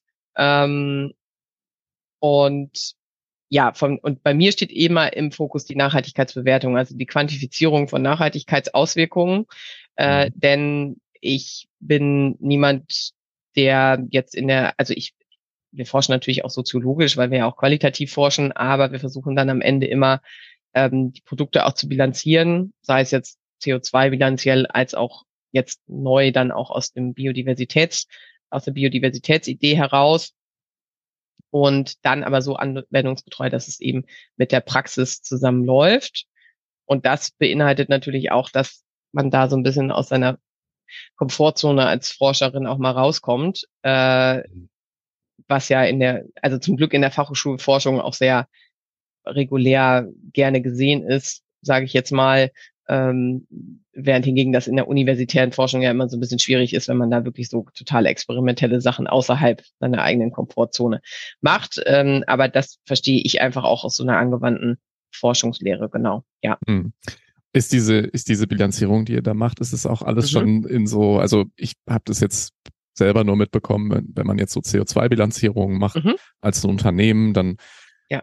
ja, das ist im Wesentlichen sehr, sehr viel so Tabellenwühlen, ne? Und ja, ähm, da genau. ist, ist, kann ich mir das genauso vorstellen. Also äh, gibt es genau, da die Tabelle, da steht die Zucchini drin und hier der Apfel und dann mal so viel Tonnen habe ich verbraucht oder oder gibt's da auch noch äh, wirklich auch so Graubereiche, wo das, wo, wo du wirklich ähm, ja auch in, in Experimente reingehen muss und forschen muss und wirklich nochmal überlegen muss, okay, was, was bedeutet das so, wie die hier arbeiten?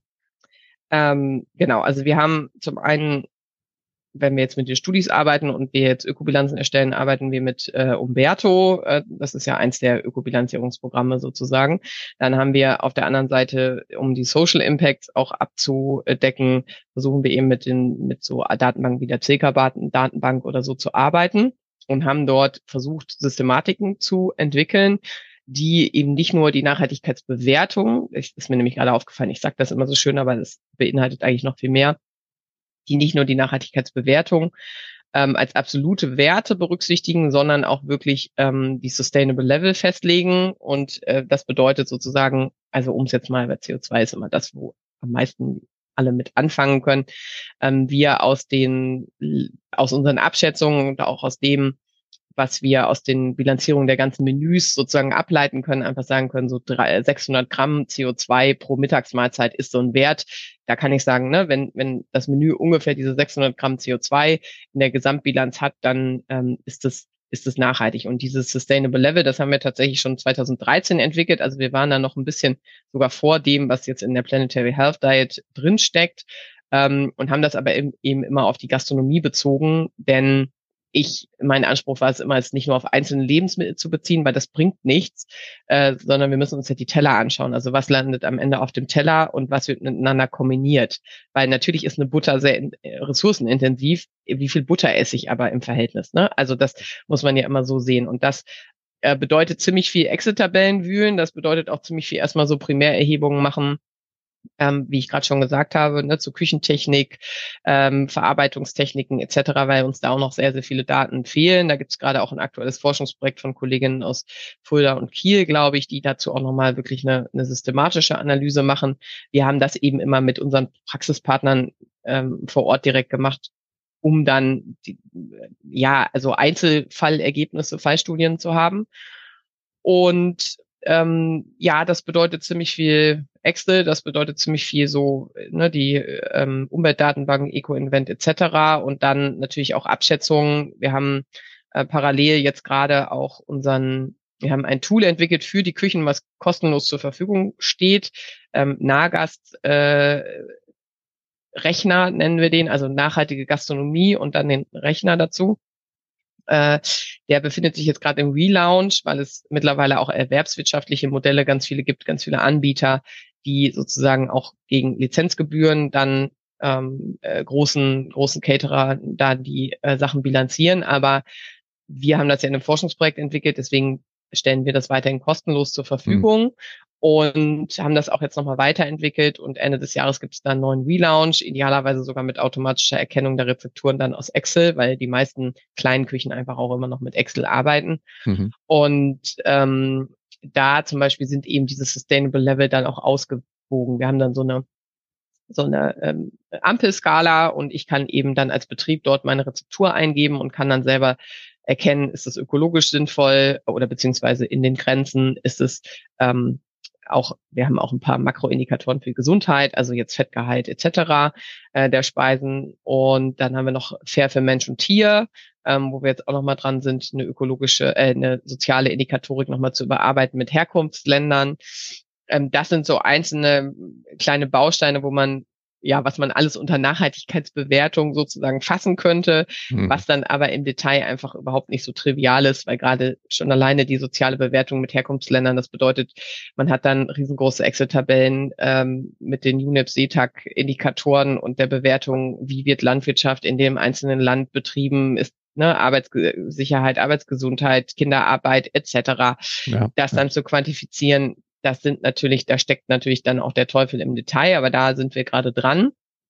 Und dann eben parallel noch die ökonomische Perspektive da noch mit reinzubringen. Ähm, das war schon immer mein Ziel, schon seit zehn Jahren. Und jetzt hoffentlich, jetzt schaffe ich es bald, ähm, weil wir eben jetzt diesen, diesen, ähm, das True Cost Accounting jetzt äh, umgesetzt haben für die, für die Großküche. Und dass wir dann aus dem CO2-Wert, der sich aus dem Mittagsmenü ergibt, dann auch nochmal so, einen so einen ökologischen Kostenfaktor ab, also im, im Sinne eines äh, CO2-Preises zum Beispiel. Genau, das, das genau. Also im Endeffekt ist dieses Eigentlich müsste es teurer ja. sein. Genau, ähm, da haben wir jetzt auch aktuelle Ergebnisse schon, dass man so sieht, wir haben also Spaghetti Bolognese, ne, kannst du ja sehr gut miteinander vergleichen. Du hast eine vegane Bolognese, eine ähm, vegetarische Bolognese und eine äh, Rindfleischbasierte Bolognese. Und die, äh, die Rindfleisch Bolognese, obwohl ja das Rindfleisch noch nicht mal die Hauptkomponente ist in dem Menü, ne, wenn wir uns Spaghetti Bolognese mal vor Augen führen, dann ist es ja so, dass die äh, das Rindfleisch so eine elfprozentige Steigerung, also das Gesamtkosten von der Kostenstruktur eine elfprozentige Steigerung hinter sich bringen müsste und die Linsenbolognese zum Beispiel eine zweiprozentige Steigerung. So, das ist jetzt für so ein Menü jetzt nicht so dramatisch, ne, weil wir reden irgendwie von ähm, ich glaube 4,90 Euro die Rinderbolognese und 4,10 Euro die äh, Linsenbolognese, die vegane. Ähm, wenn ich mir das aber natürlich dann in Großküchenspektren anschaue, dann rede ich ja gleich über mhm. tausende Menüs, dann ist das natürlich schon ein, ein großer Batzen, der da eigentlich aufgeschlagen werden müsste. Genau, und das, äh, das sind jetzt gerade so ganz konkret die Forschungsthemen in der, in der Großküche, ja. Und da gibt's auch wirklich noch genug zu forschen, höre ich. Ne? Weil Ja, ich meine, ja. ich hätte so, so zwischendurch, wenn du sagst, ja, wir machen Bilanzierung für Großküchen, dann denke ich mir so, ach, das ist ja gut für die Großküche, das müssen die machen und dann ist es billiger. Das Ähm, stimmt. Aber genau, ich, ich ja. höre auch schon daraus, dass es da noch so viele Punkte gibt, die jetzt, äh, wo du wirklich auch irgendwie ähm, als Wissenschaftlerin rangehen musst und äh, wo jetzt nicht die Privatwirtschaft äh, einfach hingehen kann, die Tabelle nimmt und sagt, hier bitte, das ist deine, deine äh, Ökobilanz. Ne?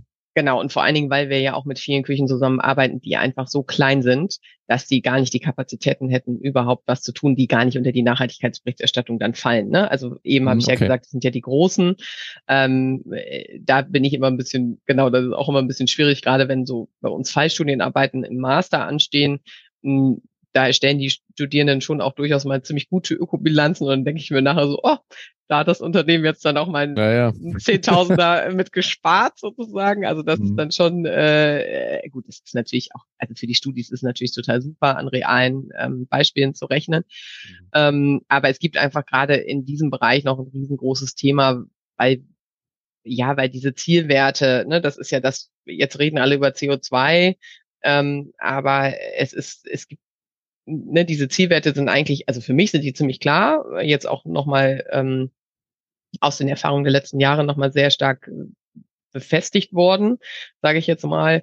Ähm, aber das ist ja nichts, was bislang in der Praxis umgesetzt wird, sondern wenn du dir die Nachhaltigkeitsberichterstattung von unterschiedlichsten Unternehmen anguckst, jetzt auch gar nicht aus der Lebensmittelwirtschaft nur, da werden ja ganz, also die wenigsten ähm, kommen ja mit wirklich konkreten Zielzahlen für die nächsten Jahre aus und auch mal mit runtergerechneten Zahlen, was, wie müssten wir denn eigentlich als Unternehmen wirklich nachhaltig agieren und was ist denn unser Langzeitziel? Weil dann kommt immer ne, das, die Diskussion um die Klimaneutralität, wo ich dann immer sage, na ja, wenn ich mir die klassische, das klassische Nachhaltigkeitsmanagement angucke, dann versuche ich ja erstmal alle Emissionen, alle Inputs zu reduzieren, damit der Output so klein wie möglich ist. Und dann den Output, den ich nicht vermeiden kann, den kann ich dann klimaneutral stellen. Aber momentan ist die Debatte ja eher genau andersrum. Ne? Ja, also, ja. Ja, ich mein, Und- ich meine, gerade bei Ernährung ist, also ein Mensch kann jetzt ja im Wesentlichen, wenn ich jetzt mir nur den Menschen angucke und seine Ernährung, das kann jetzt nicht CO2-neutral sein. Nee, so, da geht das, der, genau. der, der Mensch äh, ähm, genau, da kann bist du, CO2 da bist du, jetzt nicht so gut verarbeiten und wieder umwandeln. Ja, also der Mensch ist immer eine CO2-Quelle, da kommen wir jetzt nicht von weg. Ne? nee, da ähm, kommen wir nicht. schon- Da geht es ja. jetzt auch ja um Stoffkreisläufe und ähm, und äh, ist das CO2, was ich als Mensch ausstoße, wird es an anderer, also gibt es in unserem Ökosystem des, des Planeten, gibt es genug andere Senkenden, dass es, dass es halt wieder Genau. reingeht und dass es ein Kreislauf ist, der jetzt die Gesamt-CO2-Bilanz nicht, nicht ansteigen lässt. Ähm, Naja, und, und, und, ja, sorry. und, und jetzt hast du eben, glaube ich, von den 600 Gramm pro Teller, die sind dann Mhm. nachhaltig. Ist das so eine Kalkulation, dass du sagst, okay, wenn ich hier, ähm, wenn ich hier am, am Tag dann irgendwie meine 1,8 Kilo durch äh, Essen äh, an CO2-Emissionen habe, also primär Oder idealerweise ein kleines bisschen weniger. Ja. Ja. Mhm. dann, Mhm. äh, dann ist es etwas, was sich im, im ähm, Ökosystem unseres Planeten regeneriert und das ist schon das Ziel, wo wir hin müssen, oder ist es eigentlich immer noch ein bisschen drüber oder ist es schon drunter? Äh, ja, jetzt bist du, genau, jetzt bist du eigentlich beim Privathaushalt und sozusagen bei dieser Individualperspektive. Gut, aber das ist ja eigentlich Ähm, egal, wer wo wann Genau, ist. es ist, Ich muss ja genau, im Grunde trotzdem diese Bilanz so erstellen können. Ne? genau, aber ich, ich rechne, also ich rechne gerade im Kopf parallel, weil es gibt ja mittlerweile Konzepte zu eben den, den, ähm, äh, wie viel Ressourcen, wie viel CO2 sollte ein Mensch emittieren. Ähm, dazu gibt es ja mittlerweile auch schon sehr viele Forschungen und, und Grenzwerte. Also gerade die Kollegen äh, vom Wuppertal-Institut und äh, ein sehr geschätzter Kollege, der auch immer noch am Wuppertal-Institut assoziiert ist und mittlerweile aber lange in Finnland schon äh, forscht. Ähm, die haben dazu sehr umfängliche Kalkulationen gemacht und haben das mal runtergerechnet, dass du eigentlich so bei so einem zwei Tonnen CO2 Lebensstil wärst, dann bist du bei diesem 1,5 Grad, 2 Grad Ziel, sagen wir es mal so. Ne? Also das haben sie versucht, so ein bisschen umzurechnen. Und da nimmt die Ernährung natürlich immer noch äh, mindestens äh, ein Drittel anteilig, äh, also misst die bei, weil du natürlich insgesamt ähm, äh, du, du, also ohne Ernährung ne, wir haben, also als Handlungsfeld ist es ja essentiell, ist es ja, ne, auf Mobilität kann ich verzichten, auf Ernährung irgendwie nicht, auch wenn ich natürlich auch nicht komplett auf Mobilität verzichten sollte. Und da ist ja so ein bisschen so diese Maßgabe, dass das immer noch so 30 bis 40 Prozent des Fußabdrucks einfach immer ausmachen wird, weil ich weil ich es gar nicht äh, so äh, neutral stellen kann. Aber vorrangig wäre dann da natürlich in, die, in dieser Einzelkalkulationsebene mit diesen zwei bis drei Tonnen äh, Lebensstil dann eben die Frage, ne, wie viel ähm, Fleisch, Fleischanteile sind da noch drin. Da das matcht, das hat bislang, glaube ich, noch keiner gematcht, aber wenn ich es jetzt gerade mal im Kopf schnell ähm, überschlage, dann patcht es ziemlich genau, glaube ich, mit dem, was die Planetary Health Diet auch sagt. Also hauptsächlich ne, vegan, vegetarisch und eben ab und zu mal Fleisch.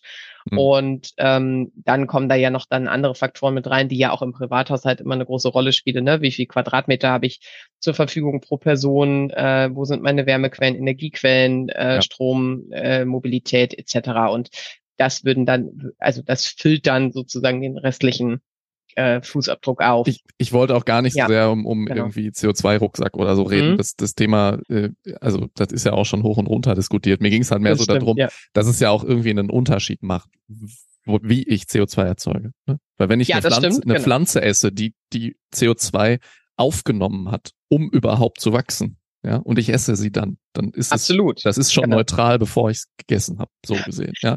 Wenn ich jetzt, wenn, so wenn ich ja, jetzt, äh, mhm. wenn ich äh, wenn ich jetzt, äh, weil mir kalt ist, ein bisschen Erdöl verbrenne, dann ist es halt einfach da. Genau. Ne? Dann, so, das geht ja. nicht wieder weg. Das heißt, ob bei, bei, wenn ich jetzt über zwei oder drei Tonnen Fußabdruck rede, dann macht mhm. schon irgendwie auch einen großen Unterschied. Ne? Und ich habe halt gerade so drüber nachgedacht, dass wenn jetzt, wenn jetzt so ein, so ein Unternehmen so eine Bilanz pro Teller erstellt, mhm. dann ähm, also an irgendeinem Punkt wird es dann doch wirklich wichtig, wie wird da das CO2 emittiert? Ja, weil ähm, da, an irgendeinem Punkt muss ich, also ich, ich habe mich beschäftigt dieses Thema, okay, jetzt kompensieren wir den Rest gerade sehr ja, intensiv, ja. weil ja. Ähm, das ja auch jetzt nochmal irgendwie immer wieder durch die Presse ging, dass irgendwie 70, 80 Prozent aller äh, CO2-Kompensationsprojekte äh, äh, weltweit einfach Scam sind, ja. Das, das genau. ist, das ist einfach ähm, ein Witz, Mhm. Ähm, deswegen ist ja, steht ja auch auf irgendwie auf jeder Packung mittlerweile. Also eigentlich ich weiß, fühlt sich so deswegen, an, alle Unternehmen ja, sind völlig CO2. Genau. Ich weiß gar nicht, warum der CO2-Anteil in der Atmosphäre überhaupt noch steigt. Das sind ja alle CO2-neutral. Genau, ja, ja, das, das, ähm, das ist auch das, das was das, mich das so kann triggert. also ja, ja. nur Bullshit genau. sein. Ja. Ähm, und da würde mich wirklich interessieren, wenn du jetzt sagst, okay, ich habe hier eine Küche und jetzt gehe ich auf den mhm. Teller und ich sage, okay, da diese 200 Gramm, die sind halt einfach da, weil die Linsen müssen wachsen und der Weizen muss wachsen und mhm. Ähm, und jetzt jetzt äh, emittiere ich das als Mensch dann wieder, wenn ich mhm. das gegessen habe. Das, das werde ich ja nicht los, das ist ja dann weg. Aber das, um das, um das, äh, um, um meine Nahrung warm zu machen, ja, steht da jetzt ein Gasherd oder ein ähm, mit Windkraft betriebener Induktionsherd, ja. Ja, genau. Das, das ist ja ein wäre da auch oder? mit reingerechnet, genau. Aber das ist in diesen 600 Gramm wäre das dann für die Großküche. Also das ist, ist ja ein Wert, der sich wirklich auf die Großküche bezieht. Das würde sich wirklich komplett auf die ganzen Lebensmittel beziehen plus äh, die Zubereitung. Ja, genau. Genau. Und genau, würdest du dann sagen, so ja. und jetzt den Rest, den kompensiert ihr? Äh, bei den äh, bei den 600 Gramm. Mhm. Ja, gute Frage. Die hat mir noch keiner gestellt. Ähm, Soweit sind die Großküchen noch nicht. Ich hätte jetzt dann, ich hätte jetzt dann gesagt, nee, ihr könnt schon noch weiter runtergehen. Also weil bei 600 Gramm, da bin ich schon total natürlich im vegetarischen, also pflanzenbasierten äh, Faktor so ähm, und habe dann so ganz kleine Fleischportionen ab und zu mhm. mal. So, weil ich rechne das ja auch nicht auf einen Tag, sondern ich rechne das über vier Wochen Wochenspeiseplan ja, so. Ja. Ähm, und dann wäre, wäre mein Punkt, es gibt durchaus Speisen, die auch äh, bei 500 Gramm liegen könnten. Da wäre dann eher dann meine Zielzahl, okay, wenn ihr jetzt 600 Gramm wirklich im Schnitt realisiert habt, was wirklich die wenigsten Küchen bislang realisiert haben, dann geht bitte auf 500 und 500 ist wahrscheinlich so das Minimum, ähm, was dann so eine Küche erreichen kann, weil sie dann ja nun mal, also irgendwas muss ja auf dem Teller landen. Und das wäre dann vorrangig aber schon vegetar äh, vegetarisch-vegan und dann ähm, ja, dann ist die Frage, bringt da eine Kompensation überhaupt was oder nicht, weil wir ja irgendwie in diesem Feld, also ich sag mal so, da haben wir so viele andere Felder, wo wir, wo wir noch viel krasser einsparen müssen, weil wenn du dir dann im Verhältnis das ja anschaust, dann müsstest du im Feld Ernährung ähm, jetzt aktuell, wenn du das so auf Makroebene denkst, so ähm, 45 Prozent insgesamt einsparen. Also nach den Rechn Berechnungen der, der Kollegin ähm, äh, aus, aus ähm, Finnland, also wo man dann sagt, so, ne, wenn man alles mit reinrechnet, global gesehen mindestens 45, wenn nicht sogar 50, 55 Prozent, wenn man es vielleicht auf Europa bezieht. Und ähm, wenn man sich aber dann Handlungsfelder wie Mobilität oder so anguckt, bist du ja bei 85 Prozent, die du eigentlich reduzieren müsstest. Ne? Also so, äh, um ins Verhältnis zu setzen. Und da würde ich dann sagen, wahrscheinlich die Emissionen aus der Ernährung wird man, ja, äh, ist dann, das ist, glaube ich, eher so eine, so eine feine Frage, die, also wenn wir dann bei diesem Ziel wären, dann würde ich sagen, jo, okay, dann können wir auch gerne kompensieren, da wir da aber ja nicht sind. Ähm, und das ja auch immer noch sehr viel mit den politischen Entscheidungen auch zu tun hat, aus meiner Sicht. Hm. Äh, wir haben gestern auf der, auf der Konferenz dann auch wieder, wenn man dann manchmal dann aus dem Nähkästchen so Sachen hört, wo ich mir einfach nur an den Kopf fasse und äh, ich wirklich, wirklich da einfach gar kein Verständnis mehr für habe, weil das aus meiner Sicht ganz, ganz viel so polemische Sachen sind und auch ähm, extreme Positionen, die dann versucht werden einzu, also ne, wo man, wo man versucht dann extremer zu sein, als man eigentlich sein müsste. Und dann ähm, Fleisch als den Kraftriegel der Verwaltungsmitarbeiter, weil man eben in der Verwaltung auch keine vegetarischen Sachen anbieten will, weil es ging um House mhm. of Food, ne? Kopenhagen ist ja so ein großes, tolles Beispiel, was jetzt auch seine Probleme hat, muss man auch immer dazu sagen. Aber wo es dann darum ging, ne, öffentliche Verwaltungseinrichtungen, äh, öffentliche Trägerschaften, kann man da eigentlich überhaupt guten Gewissens oder also ich mir würde es ja schon reichen, wenn wir mit so einem 600 Gramm äh, Zielwert rechnen würden, weil dann wären wir fast bei vegetarisch und ab und zu mal bei der Currywurst, weil ich weiß, dass das immer noch weiterhin das absolute Rennergericht ist, genauso wie die Roulade und ähm, irgendwie das äh, das Gulasch so. Das ist einfach in der Gastronomie immer noch immer noch so der, also in der Mittagsmahlzeit immer noch der, der Hauptpunkt. Aber ähm, wenn das halt politische Verantwortungsträger auch immer noch so sehen, ich, mir fehlen da wirklich auch die, die weiteren Argumente, weil da ist es wirklich so, dass Wissenschaft da wirklich alles gesagt hat, was man dazu sagen kann. Und dass es eigentlich seit 30 Jahren klar ist, in welche Richtung es geht. Und klar ist es jetzt noch mal ein bisschen deutlicher geworden in den letzten Jahren durch eben diese Veröffentlichung und durch viele Forschungstätigkeiten, aber ich ich weiß dann nicht mehr, warum dieses Thema ähm, weiterhin in Deutschland einfach so so emotional. Also es nervt mich dann auch schon, weil ich manchmal Dinge, Argumente auch schon nicht mehr bringe, weil mhm. ich einfach weiß, wer dann vor mir sitzt und welche Argumente ich mir dann anhören muss. Und das sind in der Regel immer Scheinargumente. Das ist ganz häufig dieses Whataboutism. Ähm, hatte ich gerade vor drei Wochen wieder auf einem Vortrag, wo ich über die Einsparpotenziale von der Betriebsgastronomie, die ich mal so abgeschätzt habe, ähm, äh, dann im Nachgang zu dem Vortrag, das war wirklich nur ein Mini-Teil auf einer kleinen, also wirklich ne, so, so, so zehn Sekunden, dass ich darüber geredet habe. Und dann wurde ich nach der ähm, nach dem Vortrag dazu gefragt, äh, ja, ich hätte ja jetzt hier diese Einsparpotenziale ausgerechnet und wenn ich das jetzt mal so umrechnen würde, also zum Beispiel so, was so ein Kohlekraftwerk dann im Verhältnis dazu also wie viele Kohlekraftwerke wäre denn das jetzt? Und ich, ich stand da dann so, ich, hä? Was hat denn jetzt dieses ein Kohlekraftwerk, wo soll denn das stehen? Soll es in Deutschland stehen? Soll es in Indien stehen? Also so, ich, ich war halt vollkommen, also wo ich wirklich so dachte, was hat jetzt diese Frage mit dem Faktor zu tun, was ich euch hier erklären wollte, weil ich habe eigentlich genau diesen Punkt, ne, Regionalität, Saisonalität, keine Wohlfühlnachhaltigkeit, sondern effiziente Maßnahmen, die richtungssicher sind, also Reduktion von tierischen Produkten, ähm, äh, Lebensmittelreduktion, Lebensmittelabfallreduktion und eben äh, vernünftige Mengenplanung. So, das waren so meine Haupt drei Punkte.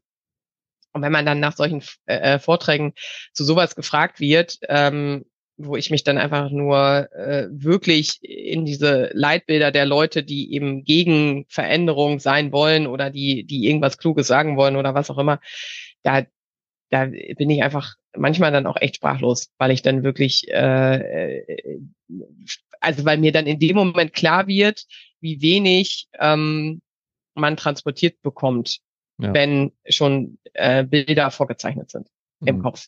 So. Mhm. Obwohl ich wirklich faktenbasiert und definitiv nicht emotional versucht habe zu argumentieren, sondern einfach über Kosten, über ökologische Auswirkungen, über soziale Auswirkungen gesprochen habe und das auch gar nicht bewertet habe an der Stelle, sondern einfach ähm, die nack nackten Zahlen nebeneinander gestellt habe und dann kriegt man halt solche Fragen und dann denkt man sich einfach nur so, ja, sorry, aber was soll ich da für eine Antwort drauf geben? Ich war in dem Moment zum Glück recht schlagfertig und habe dann einfach äh, wirklich gesagt, dass ich nicht denke, dass das jetzt hier irgendwas mit diesem Vortrag zu tun hat und dass wir uns gerne nochmal im Nachgang unterhalten könnten, äh, wie viel mhm. Kohlekraftwerke denn in Deutschland noch so emittieren. Ähm, aber ja, also da fehlen einem da manchmal die Wörter. Sind, sind ja dann teilweise auch die gleichen Leute, die äh, dann auch nichts dafür tun, die Kohlekraftwerke abzuschalten. Ne? Also es ist ja nicht so, als ob ja, ja, Menschen also, wären, die äh, sehr aktiv gegen Kohlekraft äh, arbeiten. Ähm. Nö, es war eigentlich, äh, es war, also ich hatte in dem Moment eher das Gefühl, dass es tatsächlich etwas war, wo man, wo man mich so ein bisschen aufs Glatteis führen wollte oder mich aus der Fassung ja. bringen wollte oder wie auch immer. Mhm. Ähm, wo man dann, ja, ich, ich habe ich hab meine Lieblingsfrage ist tatsächlich die Frage nach dem, wenn wir jetzt eh schon so ein bisschen aus dem Nähkästchen plaudern, ähm, die hat mir auch im Deutschlandfunk mal jemand, also äh, morgens in der, in der Anmoderation dann als vierte Frage unabgesprochen gestellt. Und zwar, ja, Frau Speck, also jetzt haben wir ja hier diese ganzen Veggie-Produkte. Und die sind ja alle höchstgradig verarbeitet. Und da sind ja so viele Konservierungs- und Farbstoffe und was auch immer da alles so auf der Zutatenliste finden. Ähm, wie stehen Sie denn dazu? Weil das ist ja auch nicht gut. So, und dann ist einfach tatsächlich also war ich zum Glück in dem Moment so gefasst, dass ich, dass ich wirklich die richtige Antwort gegeben habe. Denn der Punkt ist, es geht bei den Veggie Sachen, ich finde die auch nicht alle super, ja, aber sie können den Einstieg natürlich für viele erleichtern, weil sie eben doch recht ähm, ja recht würzig schmecken und irgendwie so, so ähnliche Konsistenzeigenschaften ja haben. Und man muss sich ja immer fragen, was ist da dann drin und was ist aber auch in Fleischerzeugnissen drin? Und dann habe ich einfach die Antwort gegeben, naja, wissen Sie, in Wurst- und Wursterzeugnissen ist Nitritpökelsalz und zwar zu einem nicht nur so geringen Anteil und das ist seit 40 Jahren ist es als Kanzerogen eingestuft und es ist definitiv ein Faktor, weswegen viele Menschen ähm, an Krebs erkranken, weil sie zu viel Fleisch und Fleischerzeugnisse essen. Ich glaube, wir sollten uns erstmal darüber Gedanken machen, bevor wir jetzt uns über die Konservierungsstoffe in der Veggie-Wurst Gedanken machen, weil ja. das hat noch so geringe Verzehrswerte, das kann noch nicht gesamtbevölkerungstechnisch relevant sein. So. Und ne, also das sind dann wieder so Fragen, ähm, wo, wo ich dann sage, ja, das sind kleine Aspekte, da kann man sich Gedanken drüber machen, aber das nimmt halt nicht den, das Gesamtproblem in die mhm. Hand. Und das Gesamtproblem ist ja eher dann wirklich die ne, die politischen Entscheidungen an vielen Stellen, die Trägheit, obwohl gerade im Feld Ernährung wir von heute auf morgen theoretisch alles ändern könnten. Also im Gegensatz jetzt zu Bauinfrastruktur, ne, mhm. ne, wo wir einfach über 30 Jahre reden, mhm. ähm, könnten wir im Bereich Ernährung einfach wirklich viele Dinge innerhalb von kürzester Zeit, klar nicht von heute auf morgen, aber innerhalb von einem Jahr würden sich super, super viele Dinge ähm, umsetzen lassen. Äh, die Gastronomie also die Gemeinschaftsgastronomie als auch die, also der gesamte Außerhausmarkt wäre ja auch ein, ein ganz wichtiger Faktor, der Nachfrageveränderungen auch steuern könnte. Denn ich bin mir ziemlich sicher, das wollte ich eben sagen, das ist aber jetzt gut an dem Punkt jetzt nochmal unterzubringen, sehr sicher, dass wenn Landwirtinnen und Landwirte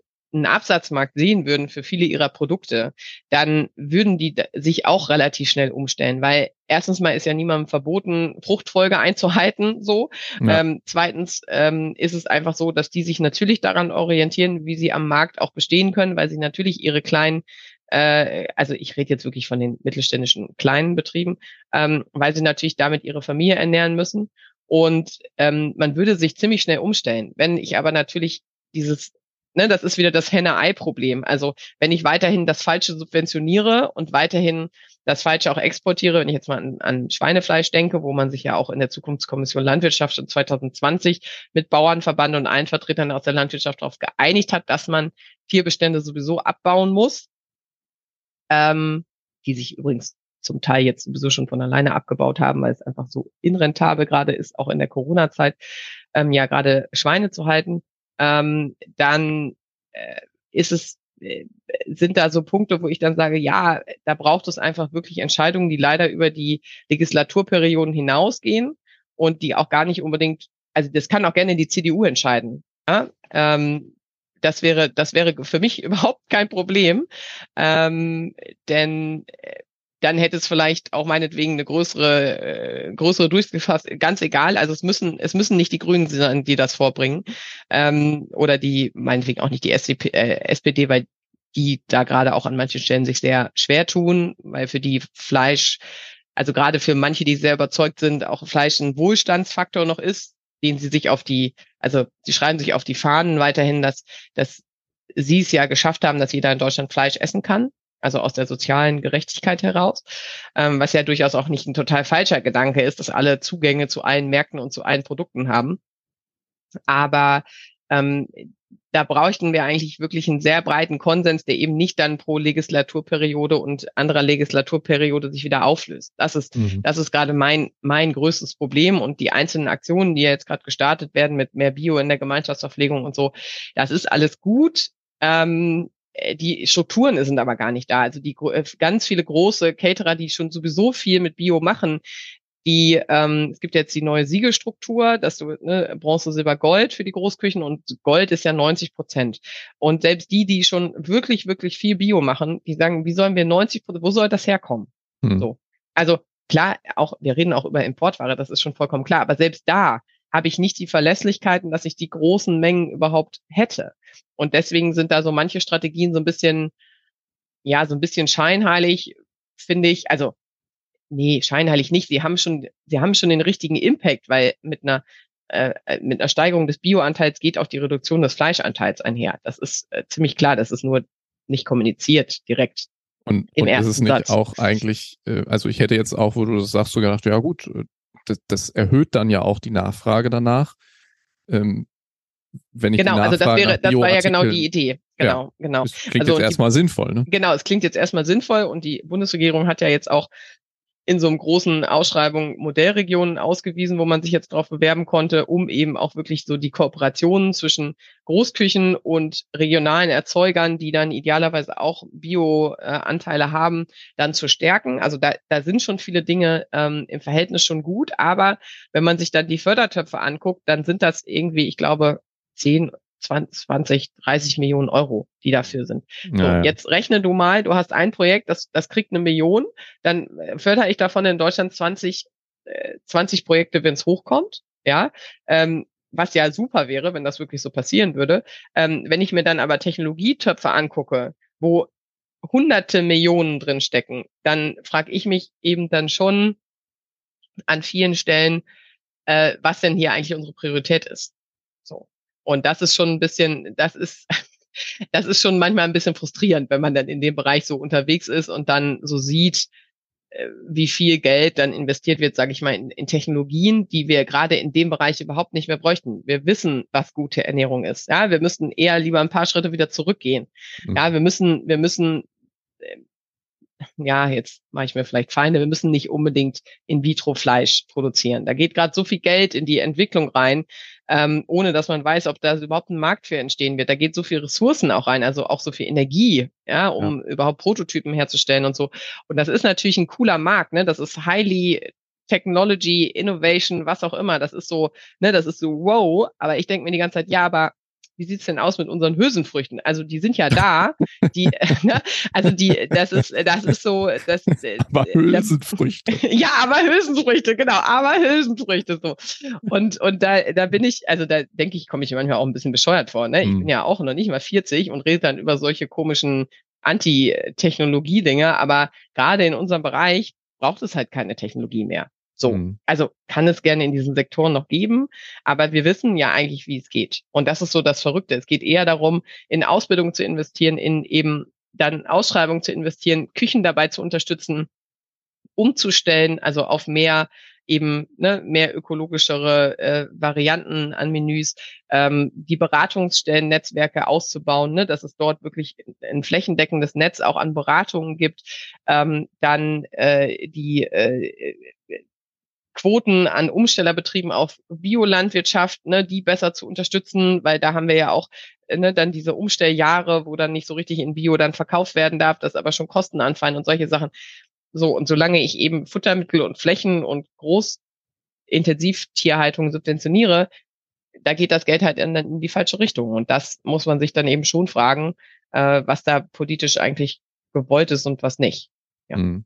Du hast ganz am Anfang schon gesagt, fehlgeleitete Subventionen mhm. ähm, sind, sind ein politischer Faktor, der einen großen Einfluss hat. Jetzt hast du gerade gesagt, auch Förderstrukturen.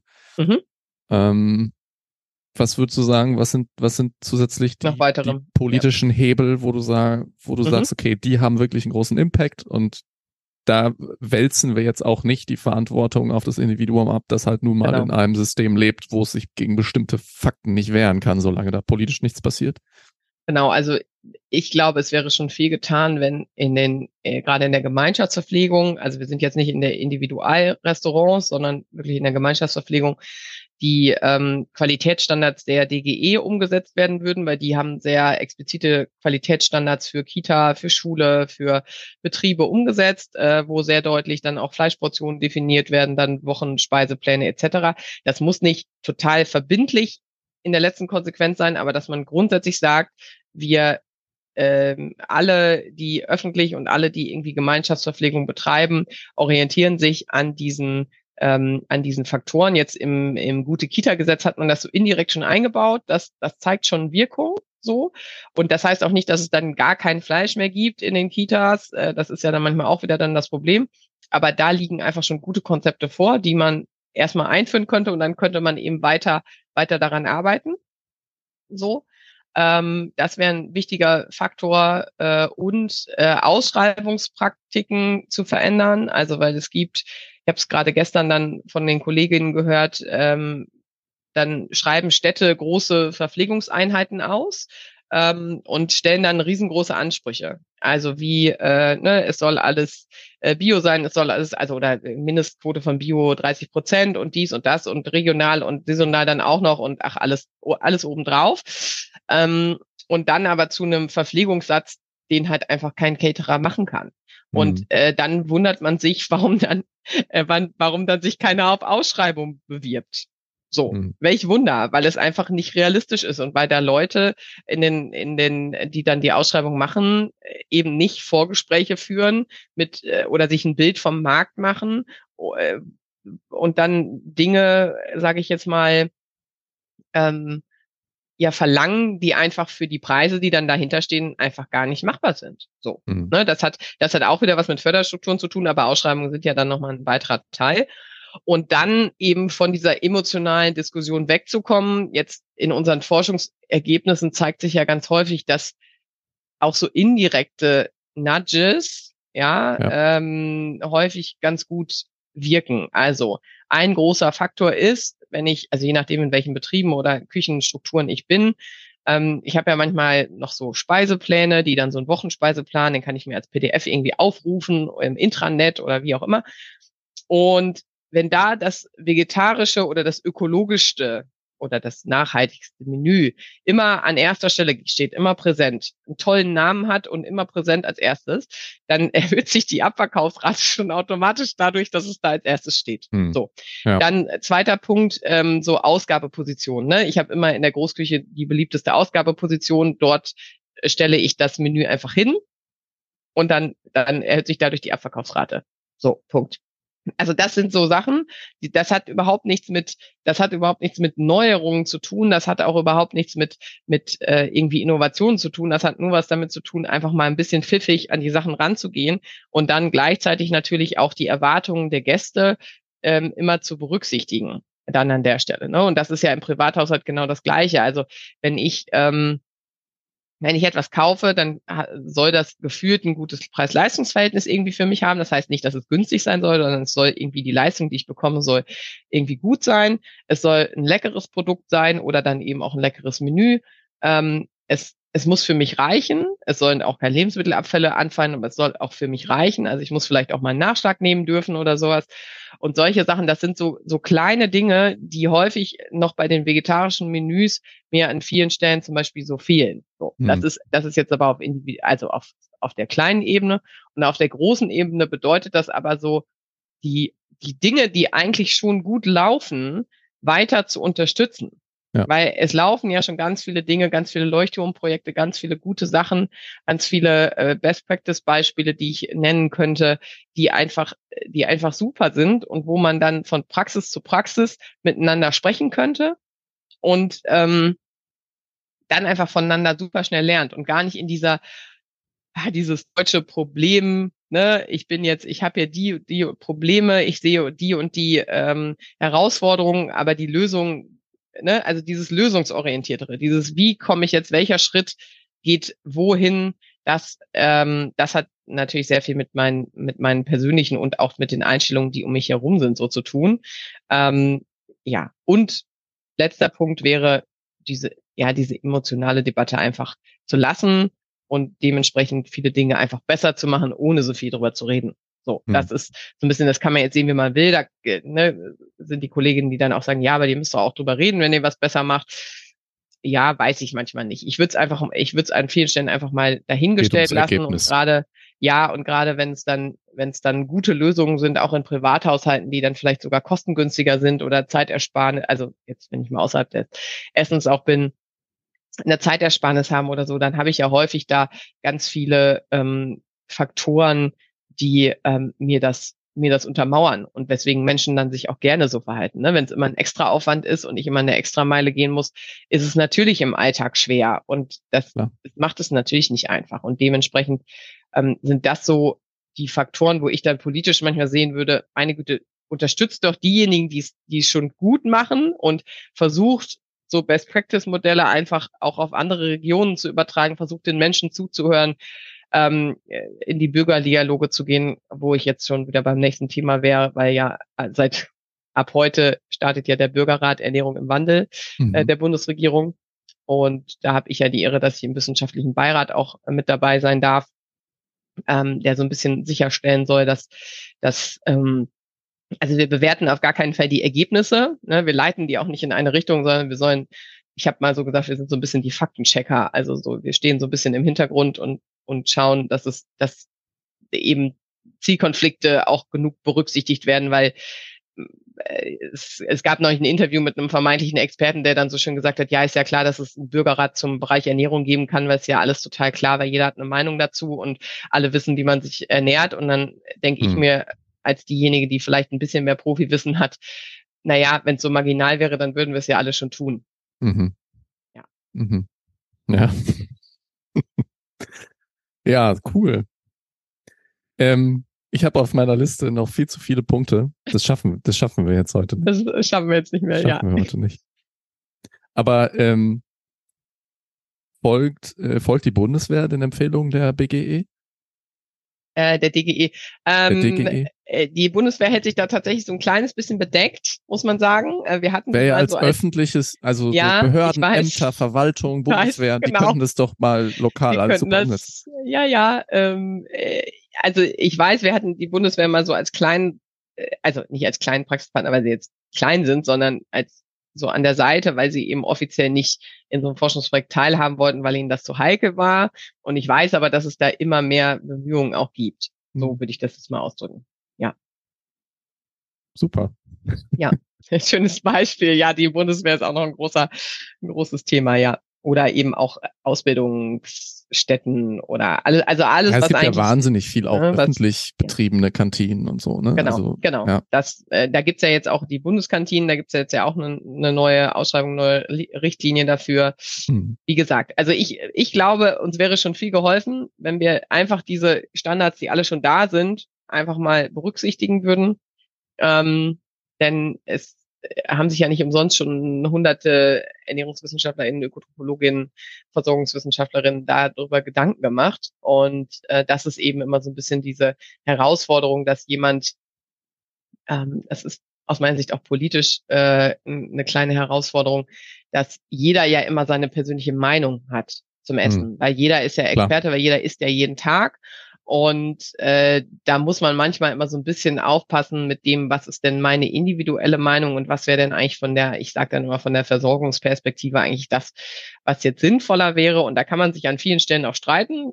Streite ich mich auch gerne zu, ähm, was da jetzt umgesetzt werden soll. Aber ich denke so, diese Mindestmaße, die wir eigentlich haben, die wir schon ganz, ganz lange haben, die einfach mal umzusetzen, das würde schon wirklich ein großes Reduktionspotenzial, also jetzt auch in ökologischen Produktionspotenzial ausgedrückt mit sich bringen. Ähm, aber ja, wie soll man sagen, es, es wird an vielen Stellen dann weiterhin ignoriert, beziehungsweise dann ähm, ja vielleicht auch nicht umgesetzt, weil man, weil man einfach persönlich, also das läuft mir dann immer wieder auf den Weg, dass diejenigen, die dann Entscheidungen treffen, ähm, auch dann persönlich einfach so in, in diesen emotionalen Debatten verhaftet sind, dass sie sich einfach gar nicht vorstellen können, dass dort äh, draußen andere Menschen sitzen, die, die das sehr begrüßen würden. Und deswegen mhm. hoffe ich auch, dass zum Beispiel jetzt der Bürgerrat, äh, ich glaube, dass viele, viele in Deutschland schon viel weiter sind ähm, und dass diejenigen, die eigentlich eher gegen den Fortschritt sind, natürlich die sind, die am lautesten schreien, so. Ähm, und dass aber die breite Menge sich schon viel, viel mehr auch damit auseinandergesetzt hat, mal eben gesünder, also gerade das Gesundheitsargument ist, glaube ich, ein großes Argument da an der Stelle, gesünder zu leben, äh, anders zu leben, Tierwohlaspekte zu berücksichtigen etc. Und da hoffe ich einfach, dass der Bürgerrat, der wird jetzt ja an verschiedenen Wochenenden bis zum Februar 2024 gearbeitet zusammen, ähm, dass die einfach tolle Ideen äh, zeigen und dass man aus deren Ideen auch einfach sieht, dass die deutsche Bevölkerung an vielen Stellen schon viel, viel weiter ist als ähm, die Politik oder diejenigen, die da gerade am lautesten schreien, eigentlich denken. Mhm. Ja, spannend. Dann können wir ja einfach nochmal reden, wenn es ja. die Ergebnisse gibt. Gerne. Ja, das ja, machen wir. Wenn der Bürgerrat, gerne. wenn der Bürgerrat äh, seine Ergebnisse präsentiert, dann können wir genau. die ja mal einordnen. Ja, sehr super. gerne. Ja, das finde ich auch wir. super. Ja, cool. Melanie, vielen, vielen, vielen, vielen Dank. Das, ähm, das hat Spaß gemacht. Das war wirklich sehr interessant. Und ähm, ja, ich wünsche dir weiter viel Erfolg damit, ähm, mit deiner Arbeit ähm, und ähm, ja, irgendwie, es ist, es ist so super plausibel, ähm, wie du da deine Herangehensweise begründest und ähm, dass da halt einfach viel Impact möglich ist. Ja. Und ähm, ich drücke die Daumen, dass das ja, danke. gut äh, funktioniert. Äh, sehr gerne. Ich ja, ich hoffe, es läuft weiterhin so gut und ähm, ich finde weiterhin so nette äh, Mädels und Jungs, die mich in den Teams unterstützen. Und das ist auch immer nicht so einfach in der Wissenschaft mittlerweile. Und ähm, ja, wir bleiben weiterhin in unserem Team dabei und da dran und versuchen uns auch politisch einzumischen. Also ja, mal schauen, was wir so in den nächsten Jahren gestaltet kriegen. Alles klar. Danke. Super. Danke dir. Dann vielen Dank fürs Zuhören und bis zum nächsten Mal.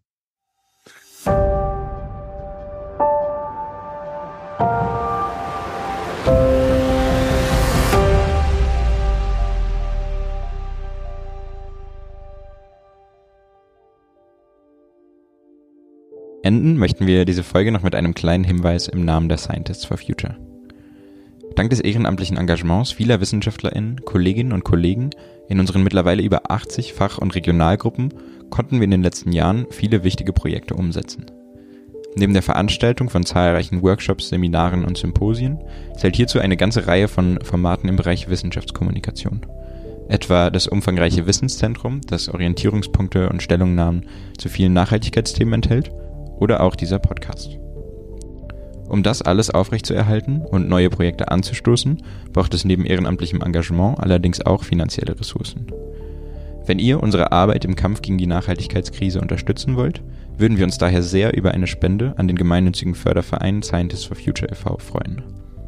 Spenden sind per Banküberweisung möglich. Auf unserer Webseite s4f-podcast.de haben wir hierzu die Seite Spenden eingerichtet. Vielen Dank für eure Unterstützung.